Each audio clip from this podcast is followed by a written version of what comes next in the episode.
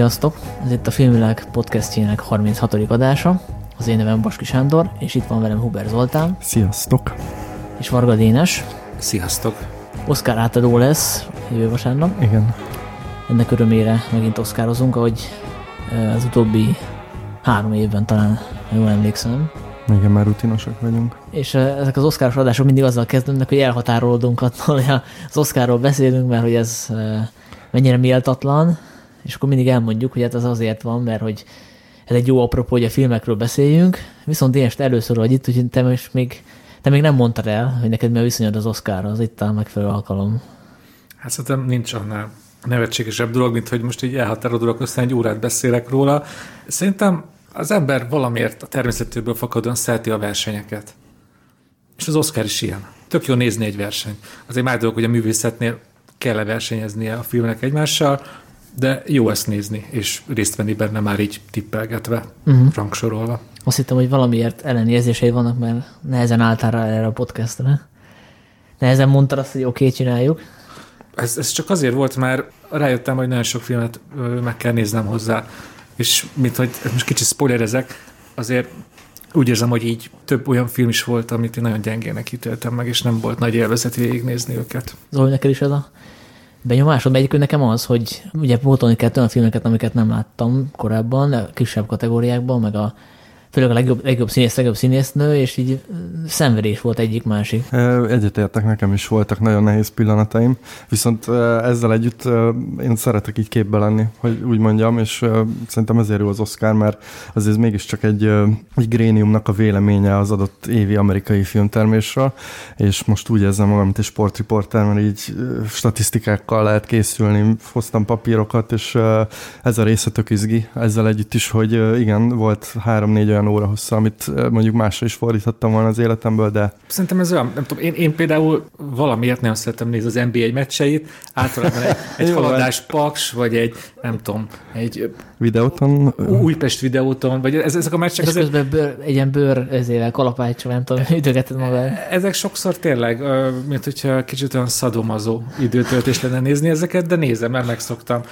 Néha az Oscar is ilyen. Jó, azért tegyük hozzá, hogy eh, nem ez a világ legszörnyűbb dolga, hogy filmeket kell nézni. Nagyon tehát azért ez egy elég first world problém volt. Most, most itt nehogy valaki azt gondolja, hogy eh, sírva jöttünk ide. Na jó, csak érted, ott van a millió másik film a Winchesterben, vagy a Netflix, Netflix listádon, tehát hogy hát, és annyi, én ezt már, helyet elveszed a... Én ezt már elengedtem, hogy én valaha megnézem azokat a filmeket, amiket szeretnék megnézni, mert egyszer végeztem egy gyors fejszámolást, hogy életem végéig nagyjából 15-20 ezer filmet tudok majd megnézni, és ha leveszem az újakat, és csak a régeket akarom megnézni, akkor igen, passzírozott lesz a napi rendem. Hát meg ez olyan, szerintem a ti nevetekben is, meg sok hallgató nevűen beszélek, hogy, hogy egyszerűen szeretjük azt, hogy részt tudunk venni a filmes diskurzusokban. És így főleg van. így, a, így egy december, január, február, tá, február tájékán ezek a beszélgetések, viták nagyobb részt az Oscar kapcsán indulnak ki, és arról szólnak. Igen, egy picit most megsimogott minket is az Oscar, tehát Igen. egy picit részei vagyunk, ha nem is vagyunk ott, de szerintem ez a, ez a része tök jó. Ja. Akkor beszéljük ki őket. Ja, és akkor azt, azt eh, beszéltünk meg előzetesen, hogy a fő kategóriával kezdünk, hogy az is képbe kerüljön, aki esetleg nem látta az összes filmet a, a listában. Tehát ez ilyen közszolgálati jellegű dolog. Viszont nem áruljuk el, hogy ö, mit tippelünk a, a, a győztesnek, vagy milyen, melyik filmet szeretnénk mi, mert ugye ez a ez a nyomvonal, amin elindulunk, tehát hogy melyik az a film, amit szerint, ami szerintük győzni fog, és mi az, amit mi szeretnénk. Szóval beszélünk a filmekről most a fő kategóriára, és akkor végén elmondjuk a legvégén a műsornak, hogy szerintük mi, melyik a győztes. És hát volt még egy koncepció, amit most így lehet, hogy ti elfelejtettetek, de arról is beszéltünk, hogy ugye érdekes szemszögből tudnánk végni ezeket a filmeket, hogyha föltennénk azt a kérdést, hogy vajon Tarbéla mire szavazna, és ez ugye nem egy ilyen hipotetikus kérdés, mert hogy ő tavaly óta szavazhat is, tehát tagja az akadémiának is. Persze nyilván az lett volna logikus, hogy meghívjuk Torbiát, és ő elmondja, de bizonyos információim vannak arról, hogy ő erről nem szeret beszélni. Tehát ő valószínűleg nem ment volna ebbe bele, úgyhogy most ki kell találnunk akkor. Hogy hát ő... néhol majd megpróbáljuk kitalálni. Igen, nem mindenhol, tehát valahol nem, valószínűleg nem tudnánk. Meg azért is, szerintem azért is érdemes először a nyolc filmen végigmenni, mert hogy ez a nyolc film kapta egyébként a legtöbb jelölést, szóval ebből a szempontból az Oscar egy kicsit ilyen papírforma jelölések vannak. De ez nem, nem, mindig, nem így van? Nem mindig, mindig van így. Tehát oh. valamikor egy film sok jelölést kap, és nincs a legjobb filmnek jelölve. Na, akkor belevágunk? Felolvasod a nyolc filmet, ami a legjobb filmjelölését megkapta? Ö, felolvashatom. Ö, ABC sorrendben fog haladni, jó? Az, a, az angol cím alapján, tehát hogy az angol cím a mérvadó. A Star is Born az első, a Csillag születik, ugye? Az a, az a magyar cím, a Csillag születik. Mm-hmm. Ugye Bradley Coopernek a filmje Lady Gagával, musical, ez egy, egy feldolgozás, tehát ez a most amit eszembe volt, egy Barbara Streisand film. Nem, hát az volt egy korábbi is, az már a... Igen, három, három, már három verziója Szóval ez már a harmadik. Tehát ez már a harmadik. Nyolc jelölést kapott egyébként a film, tehát az egyik nagy favorit. A másik jelölt a Black Clansman, a csukjások. Spike Lee filmje hat jelölést gyűjtött be. Ez a film arról szól, hogy egy afroamerikai rendőr beépül a Ku Klux Klánba valahol a középnyugaton. Ugye ebbe az a poén, hogy egy afroamerikai ember épül be a Kukuxklánban természetesen van egy fehér alter egója, akit az Adam Driver játszik, és ez egy ilyen hát ilyen krimi vígjátékba oltott erős politikai állásfoglalás. Következő jelölt az talán a legnagyobb meglepetést okozta így a közvélemény számára, hogy hét jelölés gyűjtött be. Ez a Black Panther, a Marvelnek az egyik szuperhős filmje. Erről már itt több podcastben beszéltünk, hogy ugye ez egy szuperhős film, de fekete afroamerikai főhősökkel, afrikai helyszínen, tehát a, a hét jelölés az valószínűleg azért ennek is szól, hogy ez nagyon PC film. Egyébként sima Marvel minőség, ezt többször, többször megbeszéltük már itt, itt ezen a helyen is. A negyedik jelölt az a Bohemian Rhapsody, a Bohemian Rhapsody, ugye ez a Queen vagyis hát gyakorlatilag egy ilyen Freddie Mercury életrajzi film, mondhatjuk ezt, a Queen együttesről szóló film. Öt jelölés gyűjtött be, ez is elég nagy zúgolódást keltett netes berkekben, mert hogy megoszlanak nagyon a vélemények, hogy most ez, ez egy commerce rossz filme, vagy egy commerce jó filme. Az ötödik jelölt a Green Book, ami azt hiszem, hogy az... Útmutató az élethez. Igen. Ez öt jelölést gyűjtött be. Ez Peter Farrelly-nek a filme, tehát a Farrelly tesók egyik fele.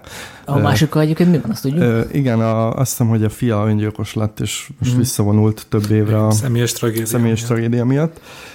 Ez a film öt jelölést gyűjtött be.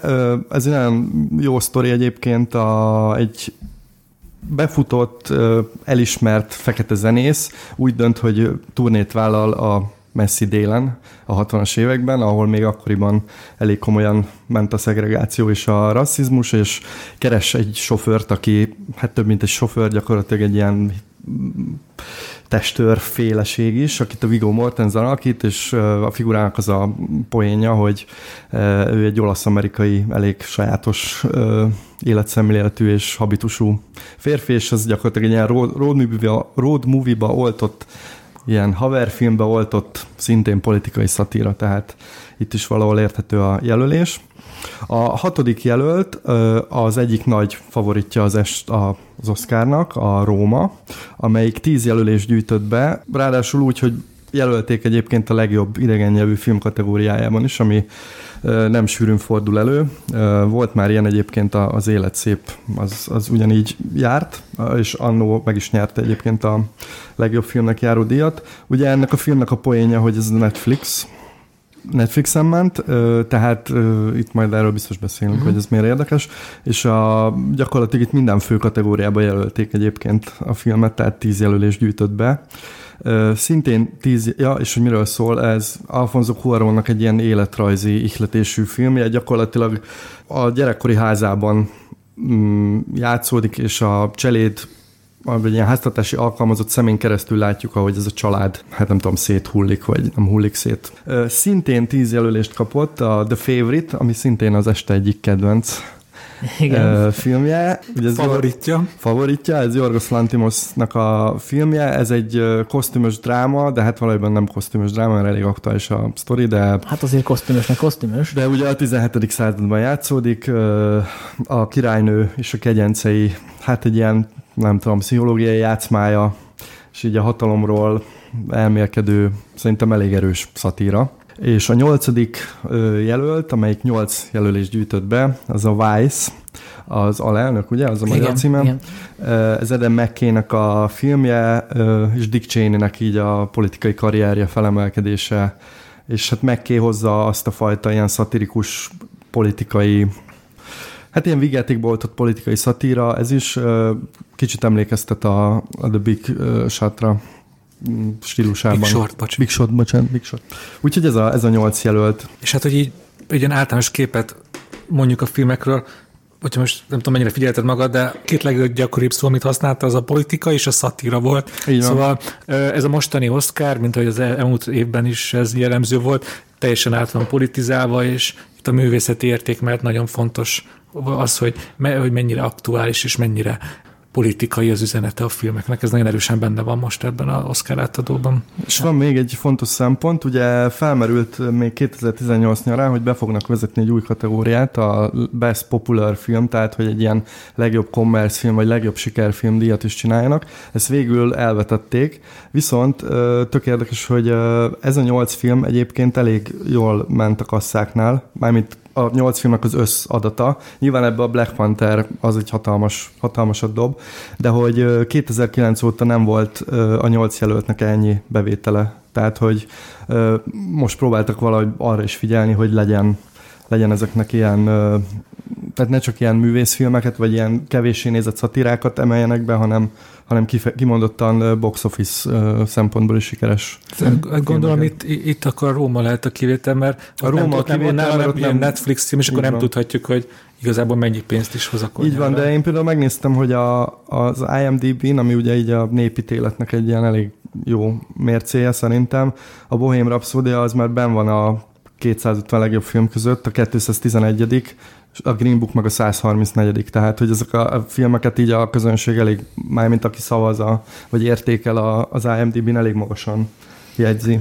De ezek nyilván le fognak menni idővel. Így van, ez tehát ilyen ezek meg kisúlyozódnak, de fellángolás. Egyébként nem hiszem, hogy ez ilyen tudatos döntés lett volna, hogy tegyünk be olyan filmeket, amiket sokan néznek, hát szerintem a, a Black Panthernél mindenképp ö, de ott az a Disney döntése volt, tehát hogy a, a Disney eldöntötte, hogy bejutatja egy filmjét, és elkezd kampányolni, és ez én szerintem egy tudatos döntés volt, hogy akkor nem a bosszúállókat mondjuk, hanem akkor a Fekete Párducatmának valószínűleg nagyobb az esélye, mert nagy siker volt, meg egy speciálisan amerikai téma, ha úgy vesszük, pláne, hogyha figyelembe veszük, hogy máshol nem volt akkora siker az a film, mint Amerikában, tehát jóval rosszabb számokat csinált a világon. Hát meg Hát ugye... Tehát ez egy logikus döntés volt, de ha úgy döntöttek volna, akkor bosszálóval szerintem meg tudták volna ugye ezt csinálni, hogy betolják. Persze, csak ugye ez politikailag nyilván jobban feküdt, ez a, tehát hogy az Oscar kompatibilisebb. Így van, szóval azért nem véletlen, hogy a Marvel filmek közül pont a Fekete Párducra, Párducnál kezdték ezt mondani, hogy igenis egy ö, képregényfilmnek helye van a legjobb film Hát kategóriában. most látta értelmét, hogy Ö, nem, meg, meg, meg, ezt meg lehetett ideolog, ideologizálni.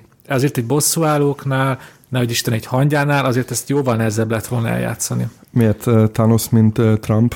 Hm? Igen. Na jó. Uh, Meg a gyűrűk urában például mi a politika, ami miatt megkapta? A, a gyűrűk uránál egy ma már klasszikusnak számít irodalmi mű volt az alapja, azért az, azt jóval könnyebb úgy mondani, hogy ez egy értékes művészeti produktum, mint mondjuk egy fekete párduc. És a szerelmes Shakespeare?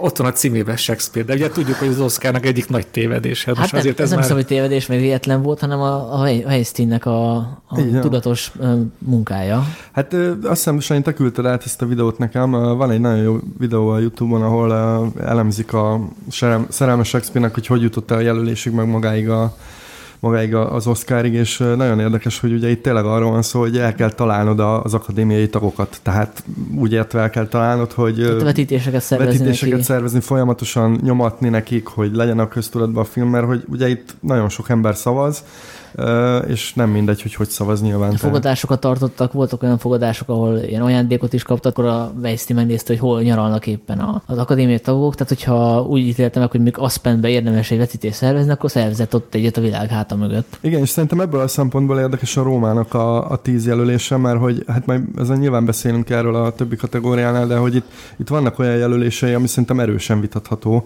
és nyilvánvalóan ebben benne van a Netflixnek ez a fajta munkája. Már, plusz ugye a Netflix az, az tényleg abból a szempontból előnyben van, hogy az, a, a Rómát bárki meg tudja nézni. Tehát abból nem kell vetítést szervezni, egyszerűen bekapcsolod a Netflixet, és meg tudod nézni a filmet. Uh-huh. És hát meg ez, ez tudható, hogy a Netflix hatalmas pénzt lapátolt a Róma Oscar marketingében. Így van. És ráadásul a Netflixnek még egy filmje itt van, a három jelöléssel a, a Buster Scruggs. Tehát most mondhatjuk, hogy a Netflix azért ezt behúzta ezt az idei Oscárt, mert, mert tényleg most ha nem is kapnak mondjuk díjakat, akkor is azért itt vannak, Igen. és ez egy fontos lépés nekik. És hát valószínűleg azért benne van ez is az is, hogy a, a nevek, tehát a Coen testvérek egyrészt, másrészt a Cuaron, akik van. már nyertek Oscar, tehát hogy, hogy nem csak azért vannak ott valószínűleg a Netflixbe tolta, tehát érdekes lenne megnézni, hogy, hogy ugyanezt meg tudná csinálni egy elsőfilmes mexikói rendezővel. Valószínűleg nem. Igen. Tehát ebbe, ebbe egy kis ilyen sznobéria is van, hogy, igen, hogy gyakorlatilag a Cuaron az, az, az Oszkárnak a saját, ott nevelkedett, nevelése, igen, igen, saját nevelése. Hát igen, tehát nyilván itt uh, szerintem is hatalmas szerepen a marketingnek, meg egyáltalán, hogy mennyi, me, mekkora kampányt tudsz csinálni, de azért szerintem mindent nem lehet betolni, tehát nyilván egy ilyen, valamilyen profilnak kell lenni, valamilyen neveknek kell lenni, úgyhogy ebben a szempontból mindenképp érdekes, hogy hogy működik ez a dolog. Szerintem rátértünk az esélyesekre. És Zoli, te hoztál a papírokat. E, igen, én most készültem, megnéztem, van egy oldal, ami összegyűjti a különböző nagyobb ilyen online fogadóirodák otcait, és abból képez egy ilyen fő otcot. És ezek szerint, vagy szerintük a, az Oscar, idei Oscaron a Róma fog tarolni, ezt most jelenleg egy a háromhoz adják, Másik helyre hozták ki a Green Bookot, ezt, hogyha valaki fogadni akar, még akkor 9 a 2 ezt tud fogadni. Bocsáss meg, ezek a, a legjobb film díjai? Igen, igen, a legjobb film, nem a legjobb filmről? De arról beszélünk. legjobb filmről beszélünk. Tehát a Róma, a Green Book, a harmadik helyen a Favorite, az már 20 az egyhez, tehát az már elég, izé, és akkor a Black Clansman az már 25 az egyhez, és akkor így jön a többi. Tehát mondhatjuk, hogy a Róma és a Green Book, amit így a leg, legjobban várnak. Szerintem logikus, a kedvencek harmadik helyez meglepő nekem. Tehát, hogy mi alapján. Nekem is, de hát ugye, hogyha megnézzük tényleg ezt a listát, akkor tehát szerintem a Black Panther az, az nyugodtan zárójelezhető, tehát az nem hiszem, hogy behúznak egy ilyet, hogy legjobb meg... Legjobb, 2019 legjobb filmének választják, vagy 2018, bocsánat. És tényleg, tehát a Róma az, az, az egyrészt védhető, hogy, hogy miért, vagy hát érvelhetünk mellett, hogy miért a Green Book is ugyanígy. Az egyik egy ilyen művészi vonalat visz.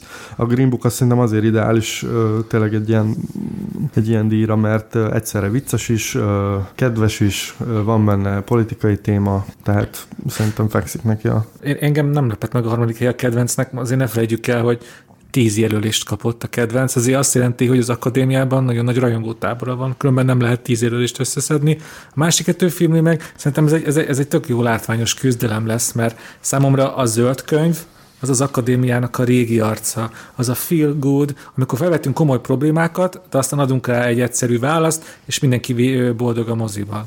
Ugye nagyon sokan a Miss Daisy sofőréhez hasonlítják a zöld könyvet, hogy, hogy így, ilyen belekap a rasszizmusba, belekap a szegregációba, de aztán ad egy ilyen, ilyen simplifikált választ, amitől mindenki kicsit boldogabb lesz, hogy megoldottunk egy problémát. Igen, ez a, ahogy a fehér ember elképzeli a rasszizmus igen. megoldását, és, tehát hogy barátkozzunk, és, és akkor... ez nem baj, igen. Tehát ez egy tök kedves üzenet, nem túl mély, de két órát simán elvisz egyébként. Tehát... A, a, más, és a, a Róma ilyen téren viszont egy másik véglet, mert egyrészt Mexikó városnak a, a társadalmi problémáit úgy mutatja be, hogy igazából választ nem ad, csak bemutatja, hogy mennyire nagy különbségek vannak ott indiánok, fehérek, középosztály, munkásosztály között, és nincs benne az a szép vége, ugye, mint a, a zöld könyvben, ahol sejtetően egy nagy asztalnál összegyűlnek, és mindenki boldog. A római ideig azért messze nem jut el. De azért Rómának is pozitív a vége, nem? Hát az a vége, hogy megvan ez a kis happy pillanat, és aztán már mindenki visszatér a saját ö, társadalmi rangjához méltó helyre, vagy amit a társadalom kioszt neki, a cseléd elmegy takarítani a tetőre, a család meg ott marad az ő kis középosztálybeli házában. Ezért szerintem nagyon-nagyon más üzenet, mint amit a zöld könyv végén látunk. Hát igen, de a zöld könyv se fest azért annyira pozitív képet, csak úgy ereszti útnak a nézőt, hogy, hogy ilyen pozitív jelzés, hogy te is mondtad. Tehát, hogy nekem az volt az érdekesebb a film, én ma láttam, tehát friss az élmény, hogy most ez egy olyan típusú film, amiből elég sok készült Hollywoodban, tényleg a 60-as évektől kezdve Sidney Poitier filmei, még 70-es, 80-asban is, aminek köszönhetően szerintem elfogadottabb vagy kevésbé ö, volt elfogadott a rasszizmus, tehát hogy ez hatékonyan hozzájárultak ezek a filmek szerintem ahhoz, hogy csökkenjen, meg hogy lássuk a feketéket olyan szerepbe, amilyenekben nem voltak, tehát ugye voltak azok a filmek a 80-as években, ahol mindig fekete volt a rendőrfőkapitány, tehát hogy ez egy tök jó, jó indulatú film, hogy vesszük, és, és közben meg kiment, kiment alól a, a világ, tehát hogyha most ha ilyen nagyon progresszív ö, szempontból nézzük, akkor, akkor ez a film már nem elég vók, tehát ez a kulszom most, mert hogy, mert hogy ha az ember ezt megnézi, és nem a kisebbséghez tartozik, hanem a többségi társadalomhoz, akkor egyfajta katarzisa lesz, mi szerintem a, az igazán vók filmek hogyha megnézed, akkor neked, mint többségi társadalomhoz tartozó embernek, neked bűntudatod lesz. A Green Bookot nézve nem szégyeld magad, hanem, hanem van egyfajta jó érzés, egyfajta katarzis. Így van, hát ez egy, konzer- ez, ez egy konzervatív film ebből a szempontból, viszont pont ezért tud szerintem szélesebb tömegekhez eljutni, és most itt nyilván akkor lehet vitázni, hogy mennyire kell mennyire kell belemenősnek lenni. Nekem egyébként pont ez a bajom a Black Hansmannel, ami, ami meg pont, hogy egy, egy ilyen nagyon radikális üzenetet fogalmaz meg, és ott, ott nekem pont az volt a problémám, hogy, hogy éppen a többségi, tehát akiket meg kéne győzni a filmnek, azokat pont, hogy nem, hogy, nem, hogy hidegen fogja hagyni, hanem éppen ellen hergeli, vagy hogy mondjam, tehát hogy pont ez a, ez a, ez a fura benne. A Green Book viszont abban a szempontból érdekes, hogy, hogy tényleg, tényleg ez egy ilyen, ez egy ilyen nagyon, nagyon fogyasztható valami. Tehát nem, mondtam, hogy most már ilyen top 134 az IMDb, jó, oké, hogy ez majd változni fog. Egyébként érdekes, hogy Torontóban megnyerte a, a fesztiválnak a fődíját, amit a közönség szavaz meg, mm-hmm. megnyerte a People's Choice Awardot, tehát hogy, hogy valahogy ez így, ez így bejött az embereknek. Igen, Londonban is imádták, ahol, ahol ilyen meglepetés filmként vetítették. Szóval itt nekem az a kérdés ezzel a filmmel kapcsolatban, hogy a, a nagy közönség az mennyire vevő ezekre a progresszív ideákra, ami alapján ezt a filmet nem szabadna szeretnie, de hát a közönség az, hogy már hogy mégiscsak szereti. Igen, és ugye azt, azt említsük meg, hogy ilyen úgynevezett botányok is vannak a filmmel kapcsolatban, tehát el, előástak ilyen régi tweeteket a, a forgatókönyvírótól, meg a a rendezővel kapcsolatban is kiderül, hogy előszedteni egy farkát a kereszenőt vetítésén, de ő poén volt. De hát ugye hát a Cameron. Diaz előtt vette. Igen, igen, ugye? és ez így most nem hangzik túl jól. Hát igen. De ugye nekem az is érdekes ebben, hogy, hogy ezek hogy kerültek ezek a sztorik elő. Tehát egy ilyen öt évvel, hat évvel ezelőtti tweetet, azt nem lehet csak úgy megkeresni, csak ha az ember tudja, hogy mit keres. Tehát, hogy valakik ezt meg akarták diát keresni. Hát jó, azért és ez... beidőzítették az Oscar díj bejelentés, vagy nem tudom, a Golden Globe, azt hiszem a Golden Globe másnapjára, tehát hogy, hogy valakinek valamiért szúrta ez a, a szemét ez a film. Ez is nagyon érdekes, egy ilyen papíron ártalmatlannak tűnő film, valamiért tüske volt valakinek a szemében. És azt tegyük hozzá, hogy azért maguk a, az alkotók is tettek azért, hogy legyenek botrányok, ugye Viggo Mortensen,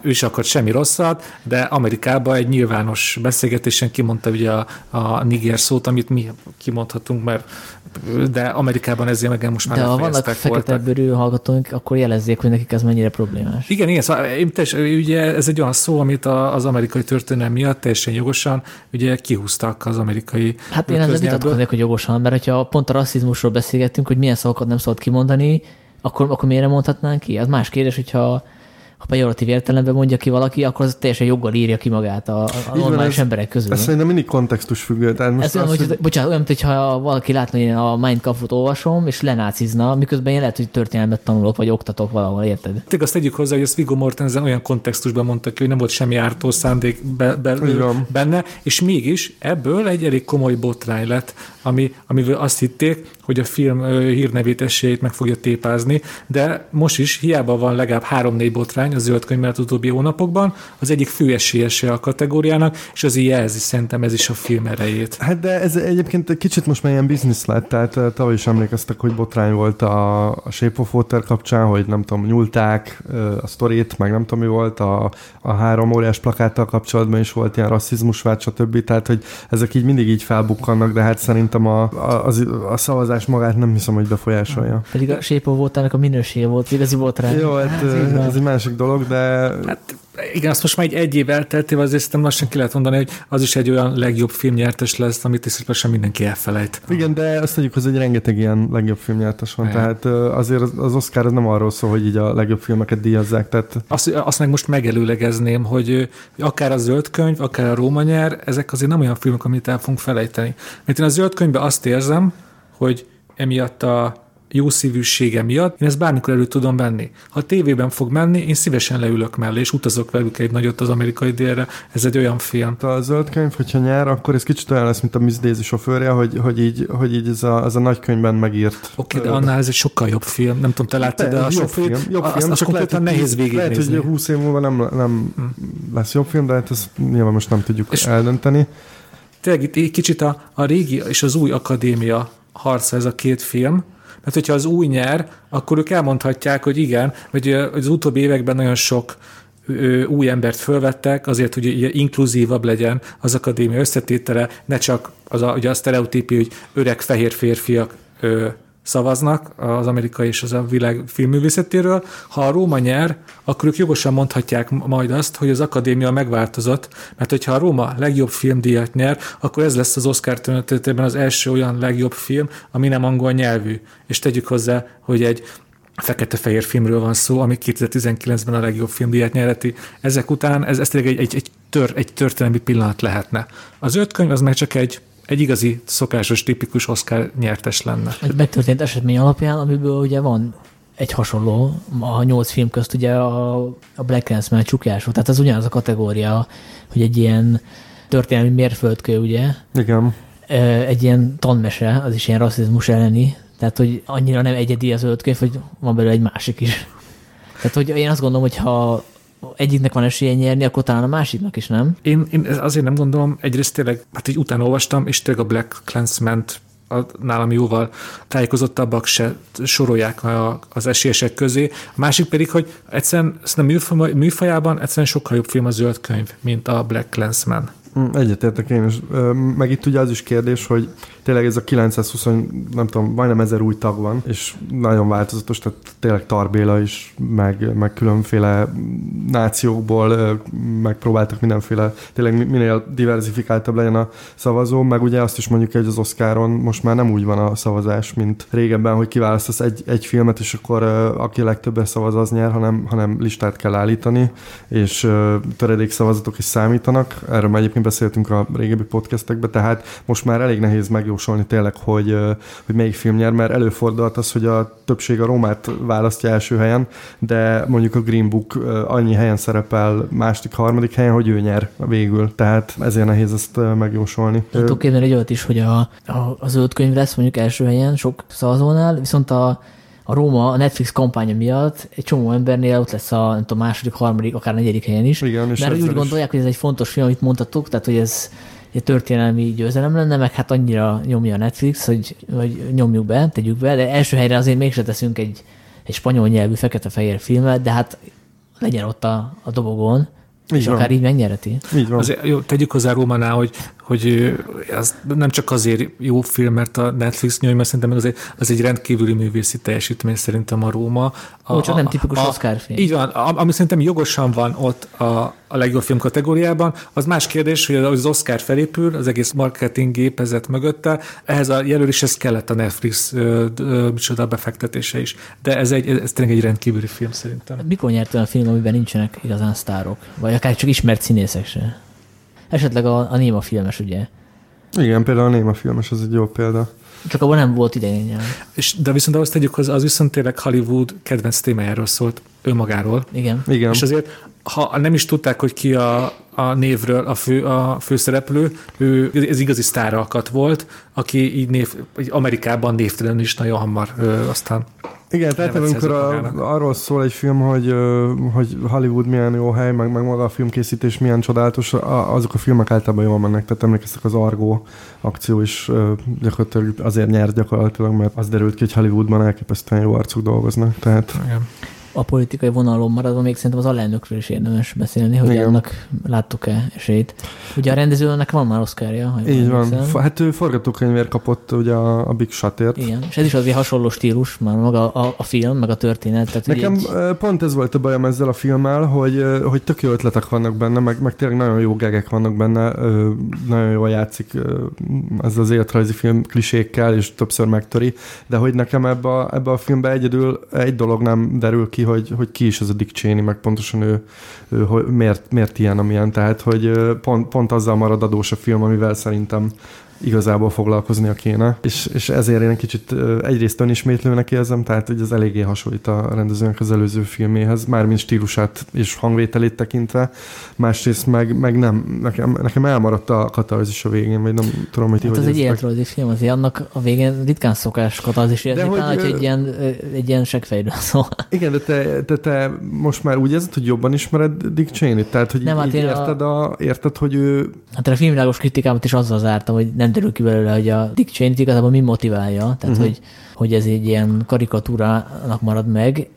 Én szerintem azért nem esélye nyerni, mert a, a szavazók többsége, meg annyira tele van a töke, vagy hát most ez nem volt túl azért. Hát ez toxikus maszkulinitás. Igen, tehát ez így nem volt elég inkluzív ez a leírás, tehát hogy annyira elegük van a, a Trumpból, hogy ahhoz képest a Bush korszak az, az már ilyen, nem tudjuk annyira szörnyűnek, érted? Tehát, hogy, hogy nem most van a szezonja annak, hogy a, hogy a Dick Cheney-ről készült filmen, vagy a Dick Cheney személyén utólag is fölháborodjon az ember, mert most minden Igen, a Trump van de- tele, és a, Trumphoz képest még a Bush is egy, egy vállalható figura. De vonhatsz párhuzamot, hogy gyakorlatilag a film azt pedzegeti, hogy ugye hogy lehet kitágítani az elnöki jogköröket, és hogy lehet tényleg, hogy ejtheti túlszul akár egy alelnök is azt az egész rendszer, tehát hogy mondhatod, hogy az ilyen Trump ö, áthallásokkal teli, de értem, amit mondasz. Jó, Tehát. csak a szavazók nem politológusok, tehát, Hát ez így van. de úgy igazad van persze.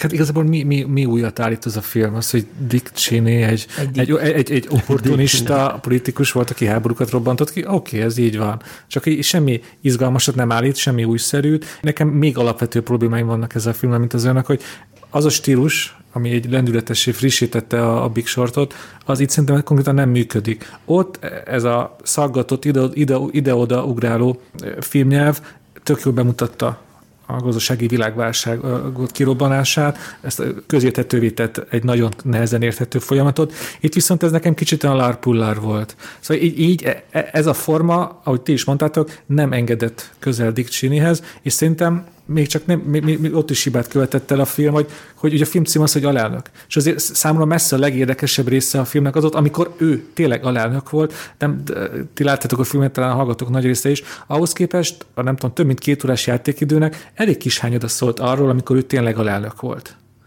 És én, én, én nekem konkrétan nagyon-nagyon nagy hiányérzetem volt, amikor ez így, az kb. Az a, az a 30 perc elmúlt, és aztán már megint nem volt alelnök.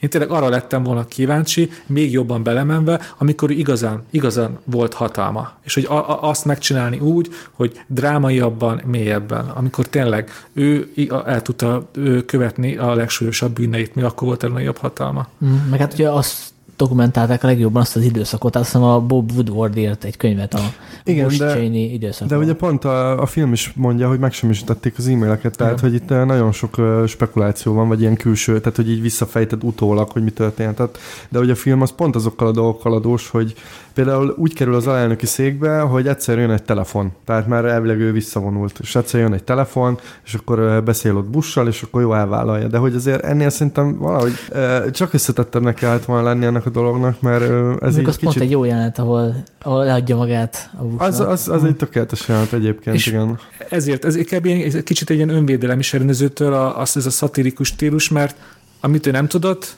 nem tudott egy életrajzilag dokumentaristán fe, ö, ö, bemutatni, akkor mindig átváltott szatirába, és ugye ott, ott, már, ott már nem elvárás az, hogy mi eh, logikusan lássuk, hogy hogy jut el A-ból akkor jöttek azok, kis, azok a szatirikus kis bevágások, viccecskék, amik szerintem nem működtek. Szerintem ez részben kényszer is, tehát ki az, aki a nagy közönségben kíváncsi egy Dick Cheney-nek az életrajzi filmjére, akiről azért a tényleg a nagy közönség vagy nem tud olyan sokat, meg nem is érdekli annyira. Tehát szerintem jól mérte föl, hogy csak így lehet bevonzani a nézőket, hogy azt mondja nekik, hogy, hogy ez a Wall Street farkas a vonal.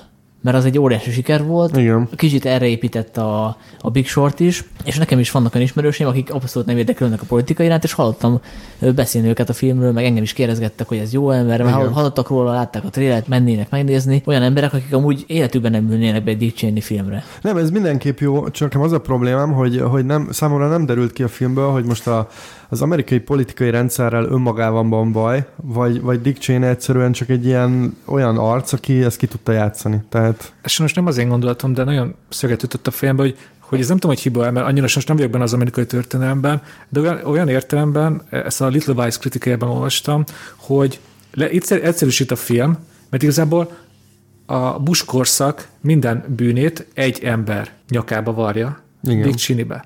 Azt írja, hogy bárcsak ennyire egyszerű lenne a politika, hogy van egy nagy gonosz ember, aki minden gonosz okozója, mert ha visszaemlékeztek a filmre, még az ISIS megszületésének is kb. ő az oka. Ez egész film tényleg, mintha egy, egy, földre szállt ördög lenne a Dick Cheney, amiből minden rossz, amit Amerika elkövetett, tőle áll, indul. És azt el tudom hinni, hogy bármennyire is gonosz volt, azért nem eredhet minden bűn tőle. Jó, hát azért a film azért Ramsfeldet is úgy mutatja be, aki szintén egy elég híres figura volt annak idején, hogy azért ő mentorálta, meg, meg ez az egész légkör, ami ott a, ezek a republikánus belső körökbe megy, az, az megágyazott ennek, de értem, amit mondasz. Hát ugye, ugye van a, ugye 2001. szeptember 11-e, az a jelent, az kb. arról szól, hogy a Bush valahol repül, nem csinál semmit, és a döntés, minden döntést ugye a Dick Cheney hozta meg. Hát ezt tudom képzelni, hogy így történt. Ez, ez Elképzelhető, csak egy idő után számomra is már így, így utólag legalábbis belegondoltam, hogy azért lehet, hogy ez tényleg le van így egyszerűsítve nekem túl, túlságosan is. Hát pedig pont ez az a rész, ahol, ahol azért lehetett támaszkodni a, a Igen. másodnak a beszámolóira. Azért abban a szobában, a Situation room vagy nem tudom, hogy hívják, azért voltak csomóan erről írtak, beszéltek, interjúzottak később, amikor már lehetett. Tehát én ezt... Ja, a lehet, hogy nincs a igazam, Nem, nem csak kérdőjelezném így, meg. így, így szöget ütött a fejem. És akkor esélyekről mit gondoltak? Semmi esélye? Ö, szerintem nem. Nem, nem, semmi. Nulla esélye van. Uh-huh. Akkor nézzük a, a népszerűbb választásokat, tehát a Bohém Rhapsodiát, meg a Csillag születiket, két zenés film. Ugye a Bohém Rhapsodiáról azt kell tudni, hogy sehol máshol nincs akkora sikere, mint nálunk, meg itt ebbe a kelet-európai térségbe. Mm. De hát nyilván, nyilván Amerikában is szeretik, ha eljutott Azért az elég, elég, uh, igen, ez egy megosztó film, tehát nagyon szokták utálni, és nagyon szeretik. De akkor is megosztó lenne, hogyha nem derült volna ki a rendezőjéről. Egyébként nem most, hanem már évek ezelőtt, hogy, ö, hogy milyen szemétfigura. Nem, szerintem nem. semmi köze a rendezőnek. Itt, itt maga a Freddie Mercury, ahogy, ahogy a témához nyúltak, ahogy Freddie Mercury személyéhez nyúltak, ez a, ez a kérdés, hogy szerintem azért van nagy sikere Magyarországon, mert Magyarországon a Queen egy rendkívül népszerű zenekar. Tavaszi szél vizet Igen, meg ugye 86-ban felléptek itt, és az az egyik első nagy ilyen nyugati, tényleg akkor nagy menő zenekarnak a fellépése, tehát a, nálam egy pár évvel öregebbtől felfelé a Queen az egy ilyen úristen, megbonthatatlan nagy idol, és szerintem emiatt nézik nagyon sokan ezt a filmet. Nekem ez is friss élmény, pár napja láttam, és az meglepő volt, hogy annak ellenére, amit így mondtak róla, hogy ez ilyen, hogy, hogy mondták, heterovashing, vagy Igen, tehát, igen. hogy, hogy nem húzza alá nagyon azt az aspektusát a Freddie Mercury életének, hogy ő meleg volt. Szerintem eléggé aláhúzza szerintem film. is azért meglepődtem, tehát hogy, hogy azért Tehát elég, konkrétan eh, a film második felében rendszeresen visszaköszön ez a fajta igen, tehát nem is Motivum. értettem ezt a vádat, hogy ezt mire Szerintem gondoltak. akik ezt a kritikát megfogalmazzák, arra gondolnak, hogy de így, így, így, hogy így, így képileg ez, ez, ez így egyszer sincs megjelenítve, hogy ő nem tudom, férfiakkal van. De van Mindig csak utalnak. Jó, oké, már egy csóker, van Igen, egy csóker, igen, kb. igen. ennyi, ennyi. És, és, és ez olyan szempontból csalódás, hogy tudjuk Freddie Mercuryról, hogy egy igazi hedonista Carpe Diem személyiség volt, és ez nyilvánvalóan a szexuális életében is megnyilvánult. Ehhez kép, De ez egy korhatáros film, tehát hogyha hetero lett volna teljesen a Freddie Mercury, akkor se lennének ebbe a filmben szexjelenetek. Jó, én, én most csak így próbálom kitalálni, hogy miért Aha. gondolják azt. Én, én szerintem ez lehet a vád alapja, és ilyen téren lehet, hogy tényleg félre, aki nem tud se, semmit Freddie Mercuryról, és így megnézi, az szerintem nem mondaná rá Mercuryra a film alapján, hogy ő egy igazi hedonista De személyiség miért volt. lenne ennek a filmnek az a feladata, hogy bemutassa Freddie Mercury-t? A, ez a film, ez egy Szerintem ez a film ezt a Queen zenét ünnepli, Freddie Mercury-t ünnepli, ugye tudjuk, hogy a Queen még aktív két tagja volt a producer, tehát itt ez nyilván nem egy ilyen belemenős életrajzi film, ez, ez gyakorlatilag arról szól, hogy a Queen zenét uh, újraforgatjuk, uh, keresünk egy főszereplőt, aki elképesztően jól tudja imitálni Freddie Mercury-t, benyomjuk ezt az egészet térhatású hanggal, gyakorlatilag egy ilyen monster videoklipként, tehát most nyilvánvalóan a, a sztori le van egyszerűsítve, nyilvánvalóan nem így fut be egy zenekar, nem így alakul meg egy zenekar, tehát érted, minden ilyen full sima, de hogy ezzel szerintem semmi probléma. Ez a film egy, egy tök jó zenés film, Ma én magam is szeretem a Quint, úgyhogy tök jól el voltam rajta. Ha ez egy fikciós film lenne, egy kitalált zenekar, hogy hogy megy végig a pályán, Akkor is egy, egy lenne. egy rossz szavam nem lenne, mert így felvonultatja a szokásos popzenei sablonokat, ahogy ezt Hollywood elképzeli. Ehhez képest veszük a Queen-t, a Freddie Mercury-t, én még csak rajongó se vagyok egyébként, kb. annyi Queen-t hallgattam, mint amennyire keresni. Na, azért mondom, hogy nem te vagy a De azt még én is érzékeltem, hogy ebből a zenekarból, ebből a személyiségből egy sokkal izgalmasabb filmet lehetne forgatni, és szerintem, ha veszünk egy ilyen lengedelt, mint a Queen, akkor igenis tiszteletlenség velük szemben, hogy egy ilyen sablonos filmet forgatunk, ami kb. olyan, mint hogyha lemelném a polcról, hogy, hogy hogyan forgassunk, milyen sablonok vannak egy, egy, egy, egy zenekar életében. És azok szép lassan ezek a, ezek a unásig ismert fordulatok végig benne vannak. De, hogyha, de ez nem elég, ez, ez akkor lenne elég, hogyha De nem, nem te vagy a cél, tehát nem, nem, ez De nem te a... célközösséget is érdekelni jobban például, hogy a Queen dalok azok hogy születtek. Mert itt most úgy van ábrázolva, hogy egyszerűen kipattant a- Freddie Mercury felé, fejéből. Igen. Egy picit jobban be lehetett volna menni ebbe a folyamatba, hogy megszülettek azok a dalok, hogy miről szólnak ezek a dalok. De nem hiszem, hogy a, a Queen tagjainak, meg a Freddie Mercurynek se volt semmi elképzelése, vagy, vagy, vagy, pár, vagy, mond, vagy mondandója, vagy, vagy arról, hogy ezek, ezek hogy születtek, honnan van az iklet, miről pár- szólnak. Tehát nem derül ki De szerintem. jó pár dalról kiderül, hogy Oké, okay, amit a feleségéről írt, arról, vagy a barátnője, nem is tudom, felesége volt? Igen, Felesége akkor volt? a, az kiderül. White Dustról is kiderül, hogy akkor jó, csináljunk diszkószámot, elkezdenek izé, jamelni, uh, ugyanígy... Akkor lehet, hogy az a problémám vele, hogy ezek a részek azok, amik túl gyorsan uh, ilyen át, lehet. átrohannak ezeken a periódusokon. sokat elmond erről a filmről, hogy igazából a Queen zenéje, a rajongók legalábbis úgy gondolják, és hogy ez egy varázslatos dolog. És én ezt a varást, amit a Queen zenéje ad, egyedül a film legvégén éreztem, amikor kimegy a színpadra, és akkor mi történik, hogy azt a híres Live Aid koncertet Igen. egy az egybe leutánozzák, és megmutatják. Ott tényleg engem is elkapott, hogy wow, ez az ember tudott. De hát ez már régen rossz, hogy a film hatást gyakorolni csak a legvégén tud, és akkor is úgy, hogy semmi hozzáadott művészért értéke nincsen, csak mint egy pantomin leutánoz egy, egy megtörtént videón visszanézhető dolgot. Szóval számomra ez nem művészet, hogy valamit leutánozunk, mert akkor azt érzem, hogy oké, okay, nagyon tetszett a film vége, de akkor én most miért nem inkább a YouTube-ra De- mentem, és miért nem De néztem hang is meg? ugyanaz, ugye az eredeti hangot Igen, halljuk. de nem, azt, nem tudom, hogy. Számomra e- pont ez, ez a film ez egy tipikus elvesztegetett idő volt, mert azt éreztem, és azért ezt nagyon kevés filmnél érzem, hogy jobban jártam volna, hogyha a Bohém Rhapsody című film nélkül, vagy film helyett fölmegyek a YouTube-ra, és megnézem akármelyik Queen koncertet. Én meg is néztem a YouTube-on, Ja, de ezt akartam a kérdezni, hogy utána megnézted a koncertet? Hát nem, nem, mert utána dühös voltam, és nyilvánvalóan túlzásba de- és estem, és várj- azt mondtam, hogy soha többé Én, Queen. én belenéztem, és azért egészen más élmény a Freddie Mercury-t látni. Tehát, hogy Hát a, Szerintem is. Szerintem a legjobb szimbóluma arra, amit ez a film csinál, és hogy mit ért félre, hogy a, a végén a, annél a nagy live édes koncertnél még a kólás dobozok is pont ott vannak, ahol a valóságban voltak. Tehát, hogy nekik ez volt a, a, az elképzelésük arról, Igen. hogy autentikus filmet forgatni valakinek az életéről, hogy ugyanannyi kólás dobozt tegyünk, és ugyanúgy ilyen, nem tudom, azt hiszem Pepsi, tehát hogy valószínűleg nem is ö, fizetett nekik a Pepsi, de ők úgy gondolták, hogy beteszik oda, mert hogy ez így hiteles, és nem attól Persze. hiteles, Én értem, hogy, hogy minden egyes centiméter pont úgy van a filmben, ahogy a valóságban volt. Tehát ennél szerintem több kéne. De hát ezen nem fogunk valószínűleg megegyezni. Hát igen, de most csak azt szeretném kérdezni, hogy megnézted volna ezt a filmet, hogyha nem jelölik a, az Oscarra? Tehát, Nem. Hogy, na, Én a- és pont erről van szó, hogy én ezt a filmet megnéztem, még, még a, amikor elkezdték játszani, mert hogy Queen, tökre el voltam rajta, és valószínűleg elfelejtettem volna, hogyha nem...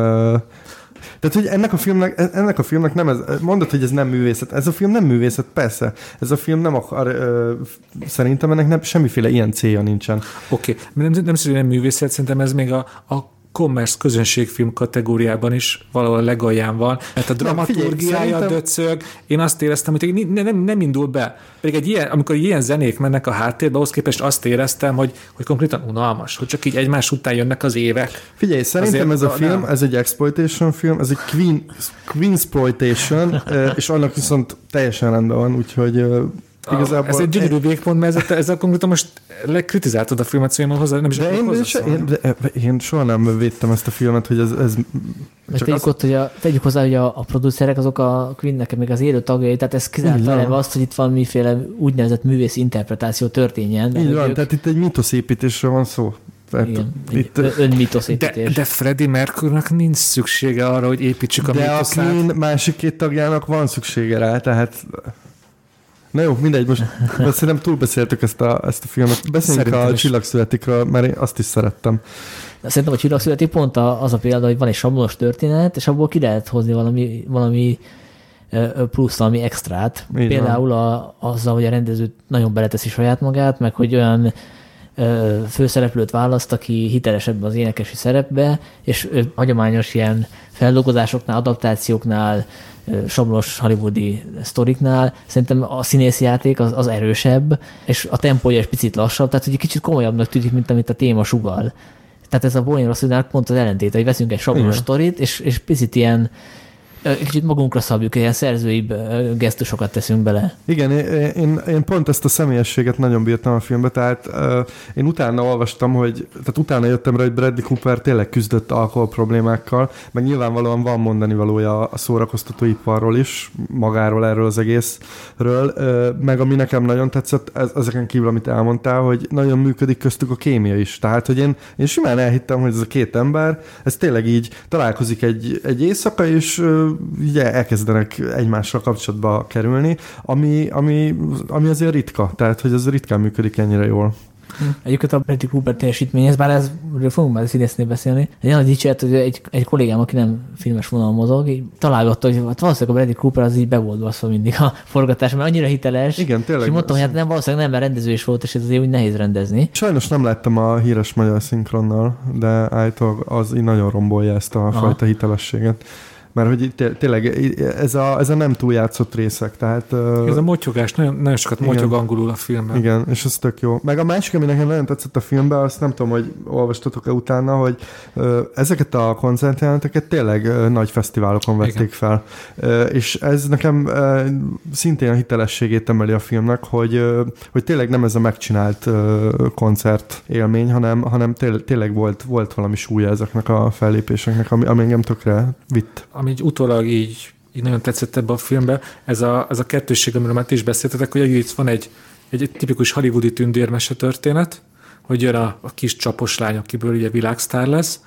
Ezt általában Hollywoodban itt egy ilyen fényeset csiszolva adják elő, de Cooper ehhez képest egy ilyen, mint, mint ez az indie filmekben szokott lenni, ilyen olyan ilyen intim közösségben van nagyon sokszor a kamera, mindig az arcokra figyel. Ez nekem nagyon tetszett, hogy a, ahogy a, a tündérmesék mesterkéltségét kioltja ezzel a nagyon én, intim kamerakezeléssel, és a, ahogy ti is mondtátok, ezzel a rendkívüli színészi játékkal. Igen, és így finoman így elnyomja a, a sablonokat. Tehát, hogy konfliktus nagyon kevés ebben a filmben. Tehát a, Igen. A, a főszereplő, a Lady Gaga által alakított karakter az elején is zseniálisan tehetséges Igen. és az a fő gátja szegénynek, hogy nagynak tartja az órát, ami azért belegondolunk elég nevetséges önkifogás, azután, hogy a Barbara Streisandból világsztár lett, vagy hát elég rendesen befutott azzal a Igen. nálánál is nagyobb borral.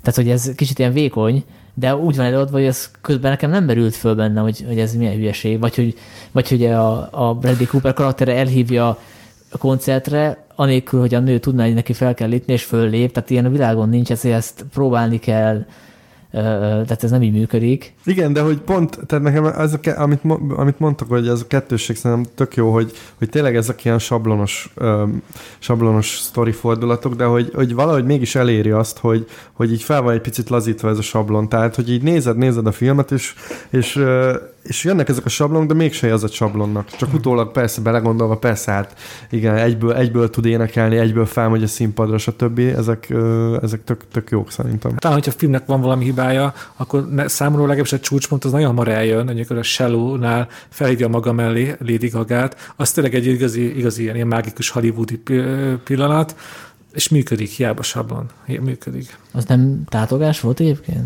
Nem, Tényleg szerintem. neked? Igen, van egy videó is a neten, most derül, tették ki, hogy most nem, meg nem mondom melyik fesztiválon, de, de ezt élőbe előadták, és most volt egy Lady Gaga koncert, ahol felhívta a Bradley Coopert, ugye nyilván ez az Oscar kampánynak egy ilyen nagyon jó. Teljesen spontán. Teljesen spontán, és, Pont ott volt és ott is, ott is tök, tehát hogy engem az is meglepett, hogy Bradley Cooper hiteles ilyen country rock zenész. Hát állítólag tud másfél éven keresztül uh, gitározni tanult, Igen. énekelni tanult. De hogy én elhittem, tehát szerintem jó.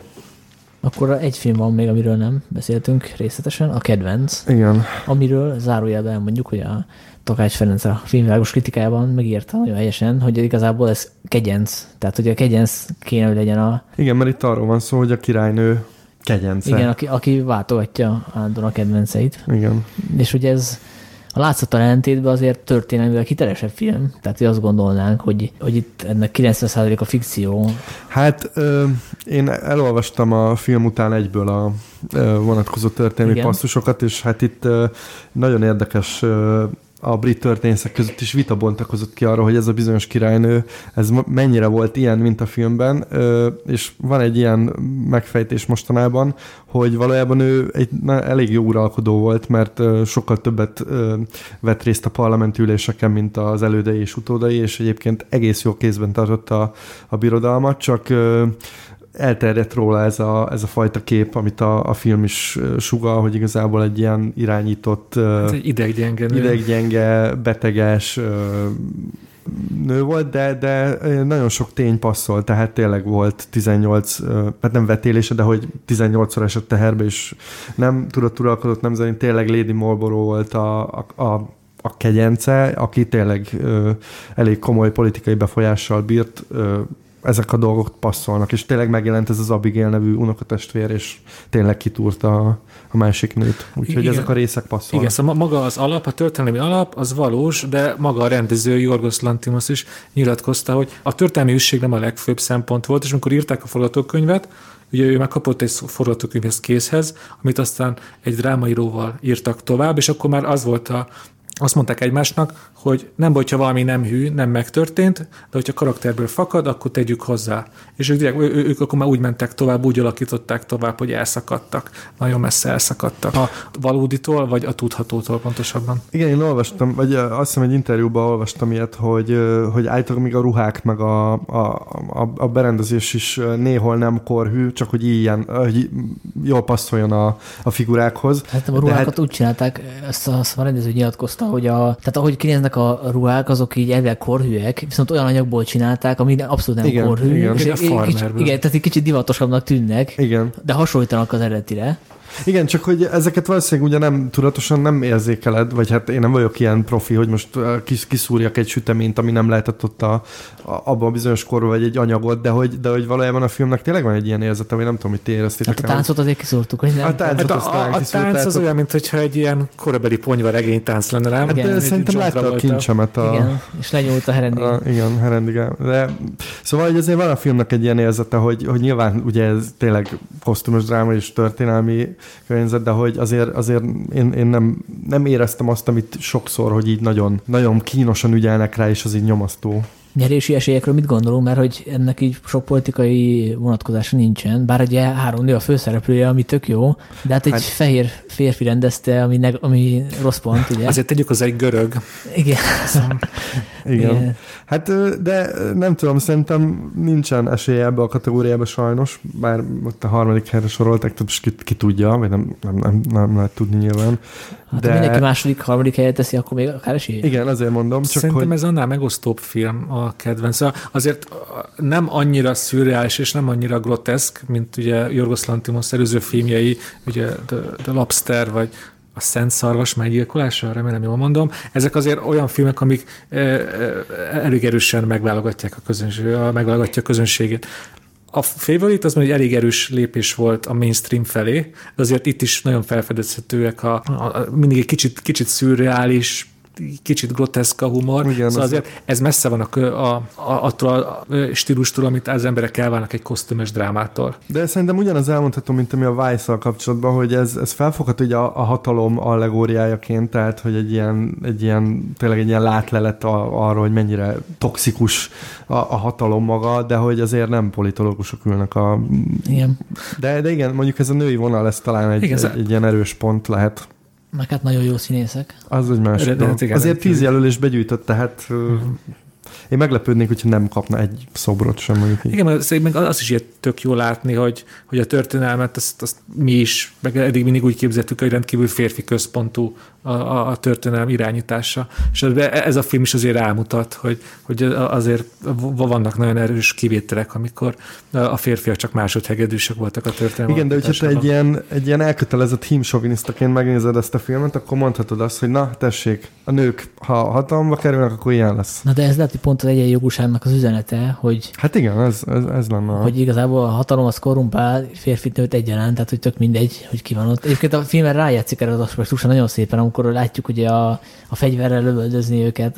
Igen. Tehát igen. az egy tipikus ilyen maszkulin kultusztárgyal ugyanúgy viselkednek. Hát meg szerintem az Abigailnek a karaktere, ahogy ott levadász azt a csávót, az, az a századost, vagy nem tudom kit, az is egészen szuper. Tehát... Ez, ez ilyen fordított veszedelmes viszonyok, nem? Hogy ott ő, ő a csábító, ő tartja kézben az egész kapcsolatnak az, alak, az igen. alakulását. Hát szó szerint kézben tartja, ugye? Hát, igen, igen. igen. Hát, hogyha nincs más, akkor megtipeljük, hogy ki fog nyerni szerintünk. Uh, nem a kedvencünket, hanem ki fog nyerni. Nem mondhatunk olyat, hogy, hogy ki hiányzik? Ja, igen, tényleg. Ebből a mezőnyből? Igen, igen. Vagy hogy már... Persze. Ki az, akit, akit mi még betettünk volna? Hát nekem a... Szerintem mondjuk azt a fiat, amit valószínűleg mindannyian betettünk volna. Vagy legalábbis Zoli, te meg én biztos. És az a Rodeos. Rodeos. De szerintem Dénes is betette volna ha többet lehetne mondani, én is mondtam volna, de minden kategóriánál próbáltam azt, hogy egy filmre lesz szűkítem, vagy ja, egy, jelöltre, és nekem... Ja, bocsánat, ha egyetet mondani, akkor én is, akkor nem a Rodeos mondom, akkor mondd azt te, Zoli. Én azért mondom ezt, mert ugye a 2018-as éves listámon az volt az első helyzet, tehát én azt a filmet nagyon szeretem, meg, meg szerintem az, az egy komoly művészi teljesítmény, ráadásul szerintem Oscar profilba is beillik, csak hát sajnos most nem a fehér kavbolyok ideje van, tehát...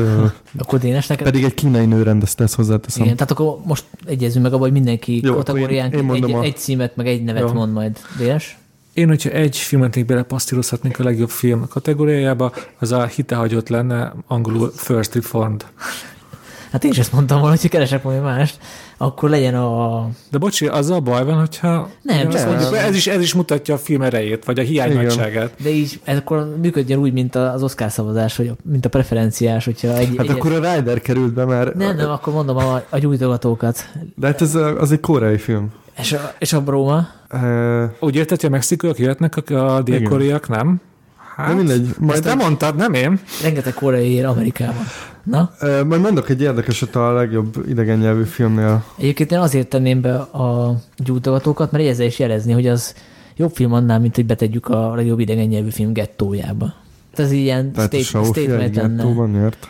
Hát, hát akár a Saufiát is be lehetett volna tenni a legjobb film közül, igen. Hát most ez lehet, hogy most erős, de hogy ahogy alakul a, az akadémia, simán lehet, hogy most a Saufia már nem csak a legjobb idegen nyelvű film kategóriába került volna be, hanem máshova is. Jó, azért... Mert ezt látjuk a Rómánál, meg ugye a hidegháborúnál is, hogy de azért a, a, a Róma mögött azért ott van Netflix. Tehát, hogy, a Cuaron. Igen, tehát azért itt nyilván bármilyen filmet be lehetne tenni, hogyha éppen egy adott ö, stúdió ezt meg tudja támogatni.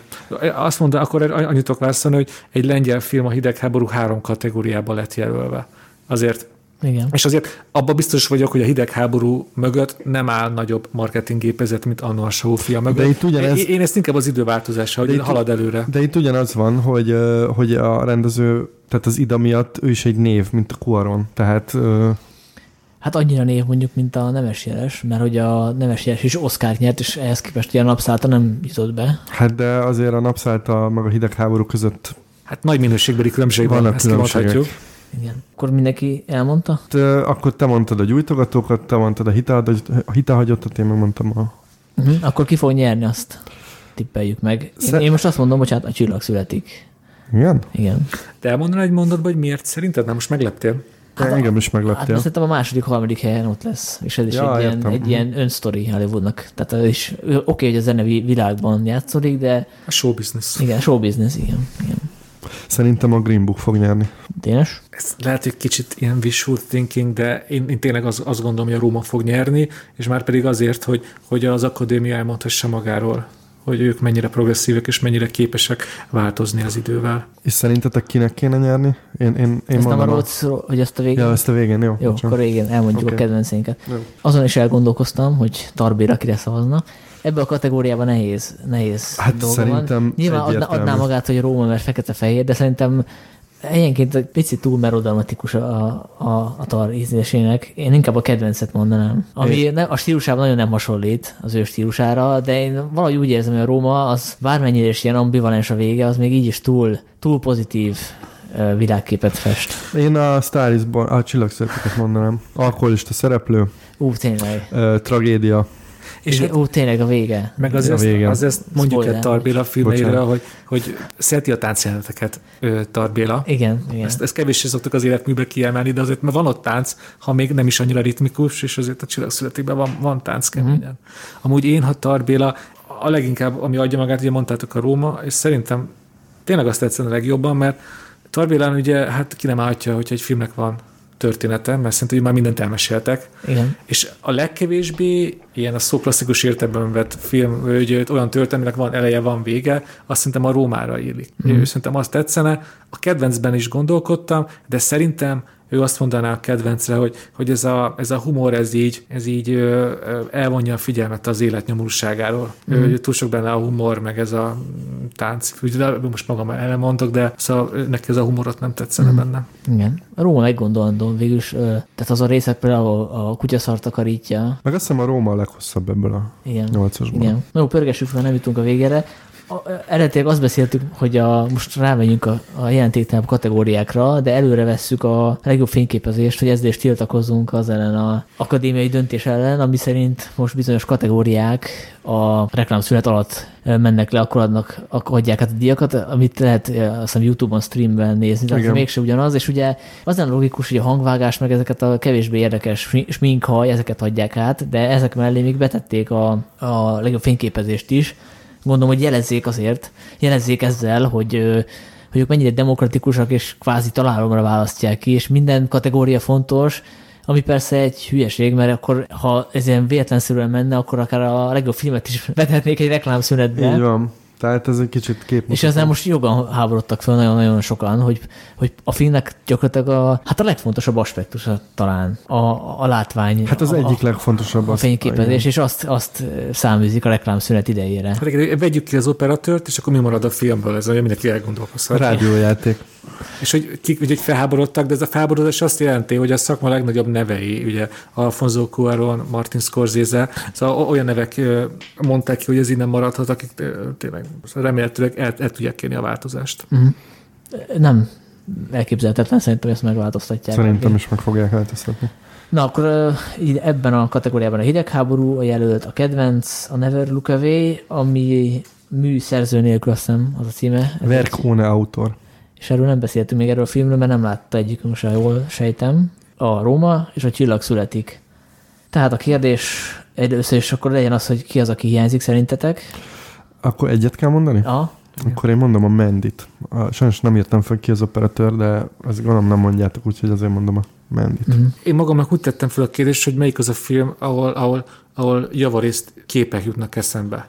Nem történet, nem beszélgetés, hanem képek, és ez nekem a, a Sosem voltál itt ö, volt, ami egy, egy, egy, egy, egy, egyik nagy hiányzója az egész Oscar gálának, és ezért felírtam a- az operatőr nevét, hogy említsük meg, Thomas Townend.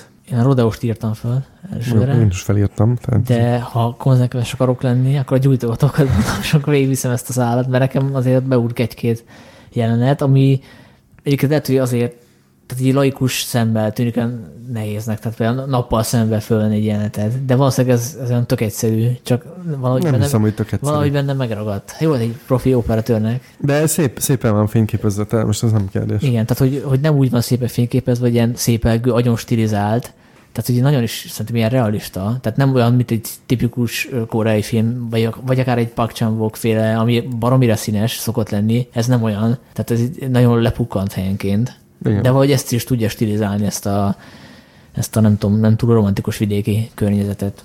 És akkor nézzük azt, hogy szerintetek ki az, aki nek kapnia kellene ezt a díjat. Hát szerintem a Rómának a legizgalmasabb a, a fényképezése, akár a kameramunkát, a mélységi komponálásokat nézzük, csak ugye itt kérdés, mert hogy a rendező és az operatőr egy személy, tehát Alfonso Cuarón volt az operatőr, meg egyébként gyakorlatilag a filmet ő találta ki, tehát itt most nehéz kérdés, hogy most akkor ez mennyire operatőri munkánk, mennyire nem, de én őt mondom, és szerintem egyébként ő is fog nyerni. Én azt gondolom, hogy akik szavaznak, ez, ez nagyon, sok fej, nagyon sok ember fejében ott lesz, hogy igen, gyönyörűen néz ki a Róma, de hogyha már egyszer ráixeltem a rendezőnél, akkor az operatőrnél is. Nem lesz ez kicsit túl sok, és én ebből a logikából kiindulva úgy gondolom, hogy ez, ez lesz az a kategória, ahol a hidegháború fog nyerni, Uh-huh. Lukas Zál. Itt lesz az, hogy azt fogják mondani, hogy oké, okay, Puáron ennyi, azt meg később majd ugye nagyon sok kategóriába fog szerintem nyerni a Róma, és itt lesz az, amikor azt fogják gondolni az emberek, hogy ácsi, ácsi.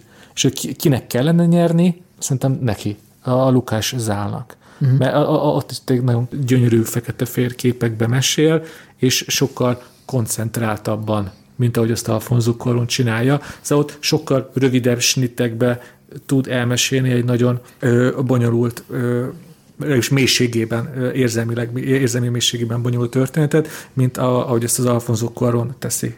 Sokkal több és hosszabb snittet használ. Én is a hidegháborút írtam fel, mármint, hogy én annak drukkolok, és Főleg a, a világítás miatt, tehát amiben más szerintem a Rómánál, hogy sokkal direktebb, sokkal több fényelnék játék van benne, tehát ebből szempontból stilizáltabb is, és tényleg barom jól néz ki. De amúgy szerintem a, a Rómának van nagyobb esélye.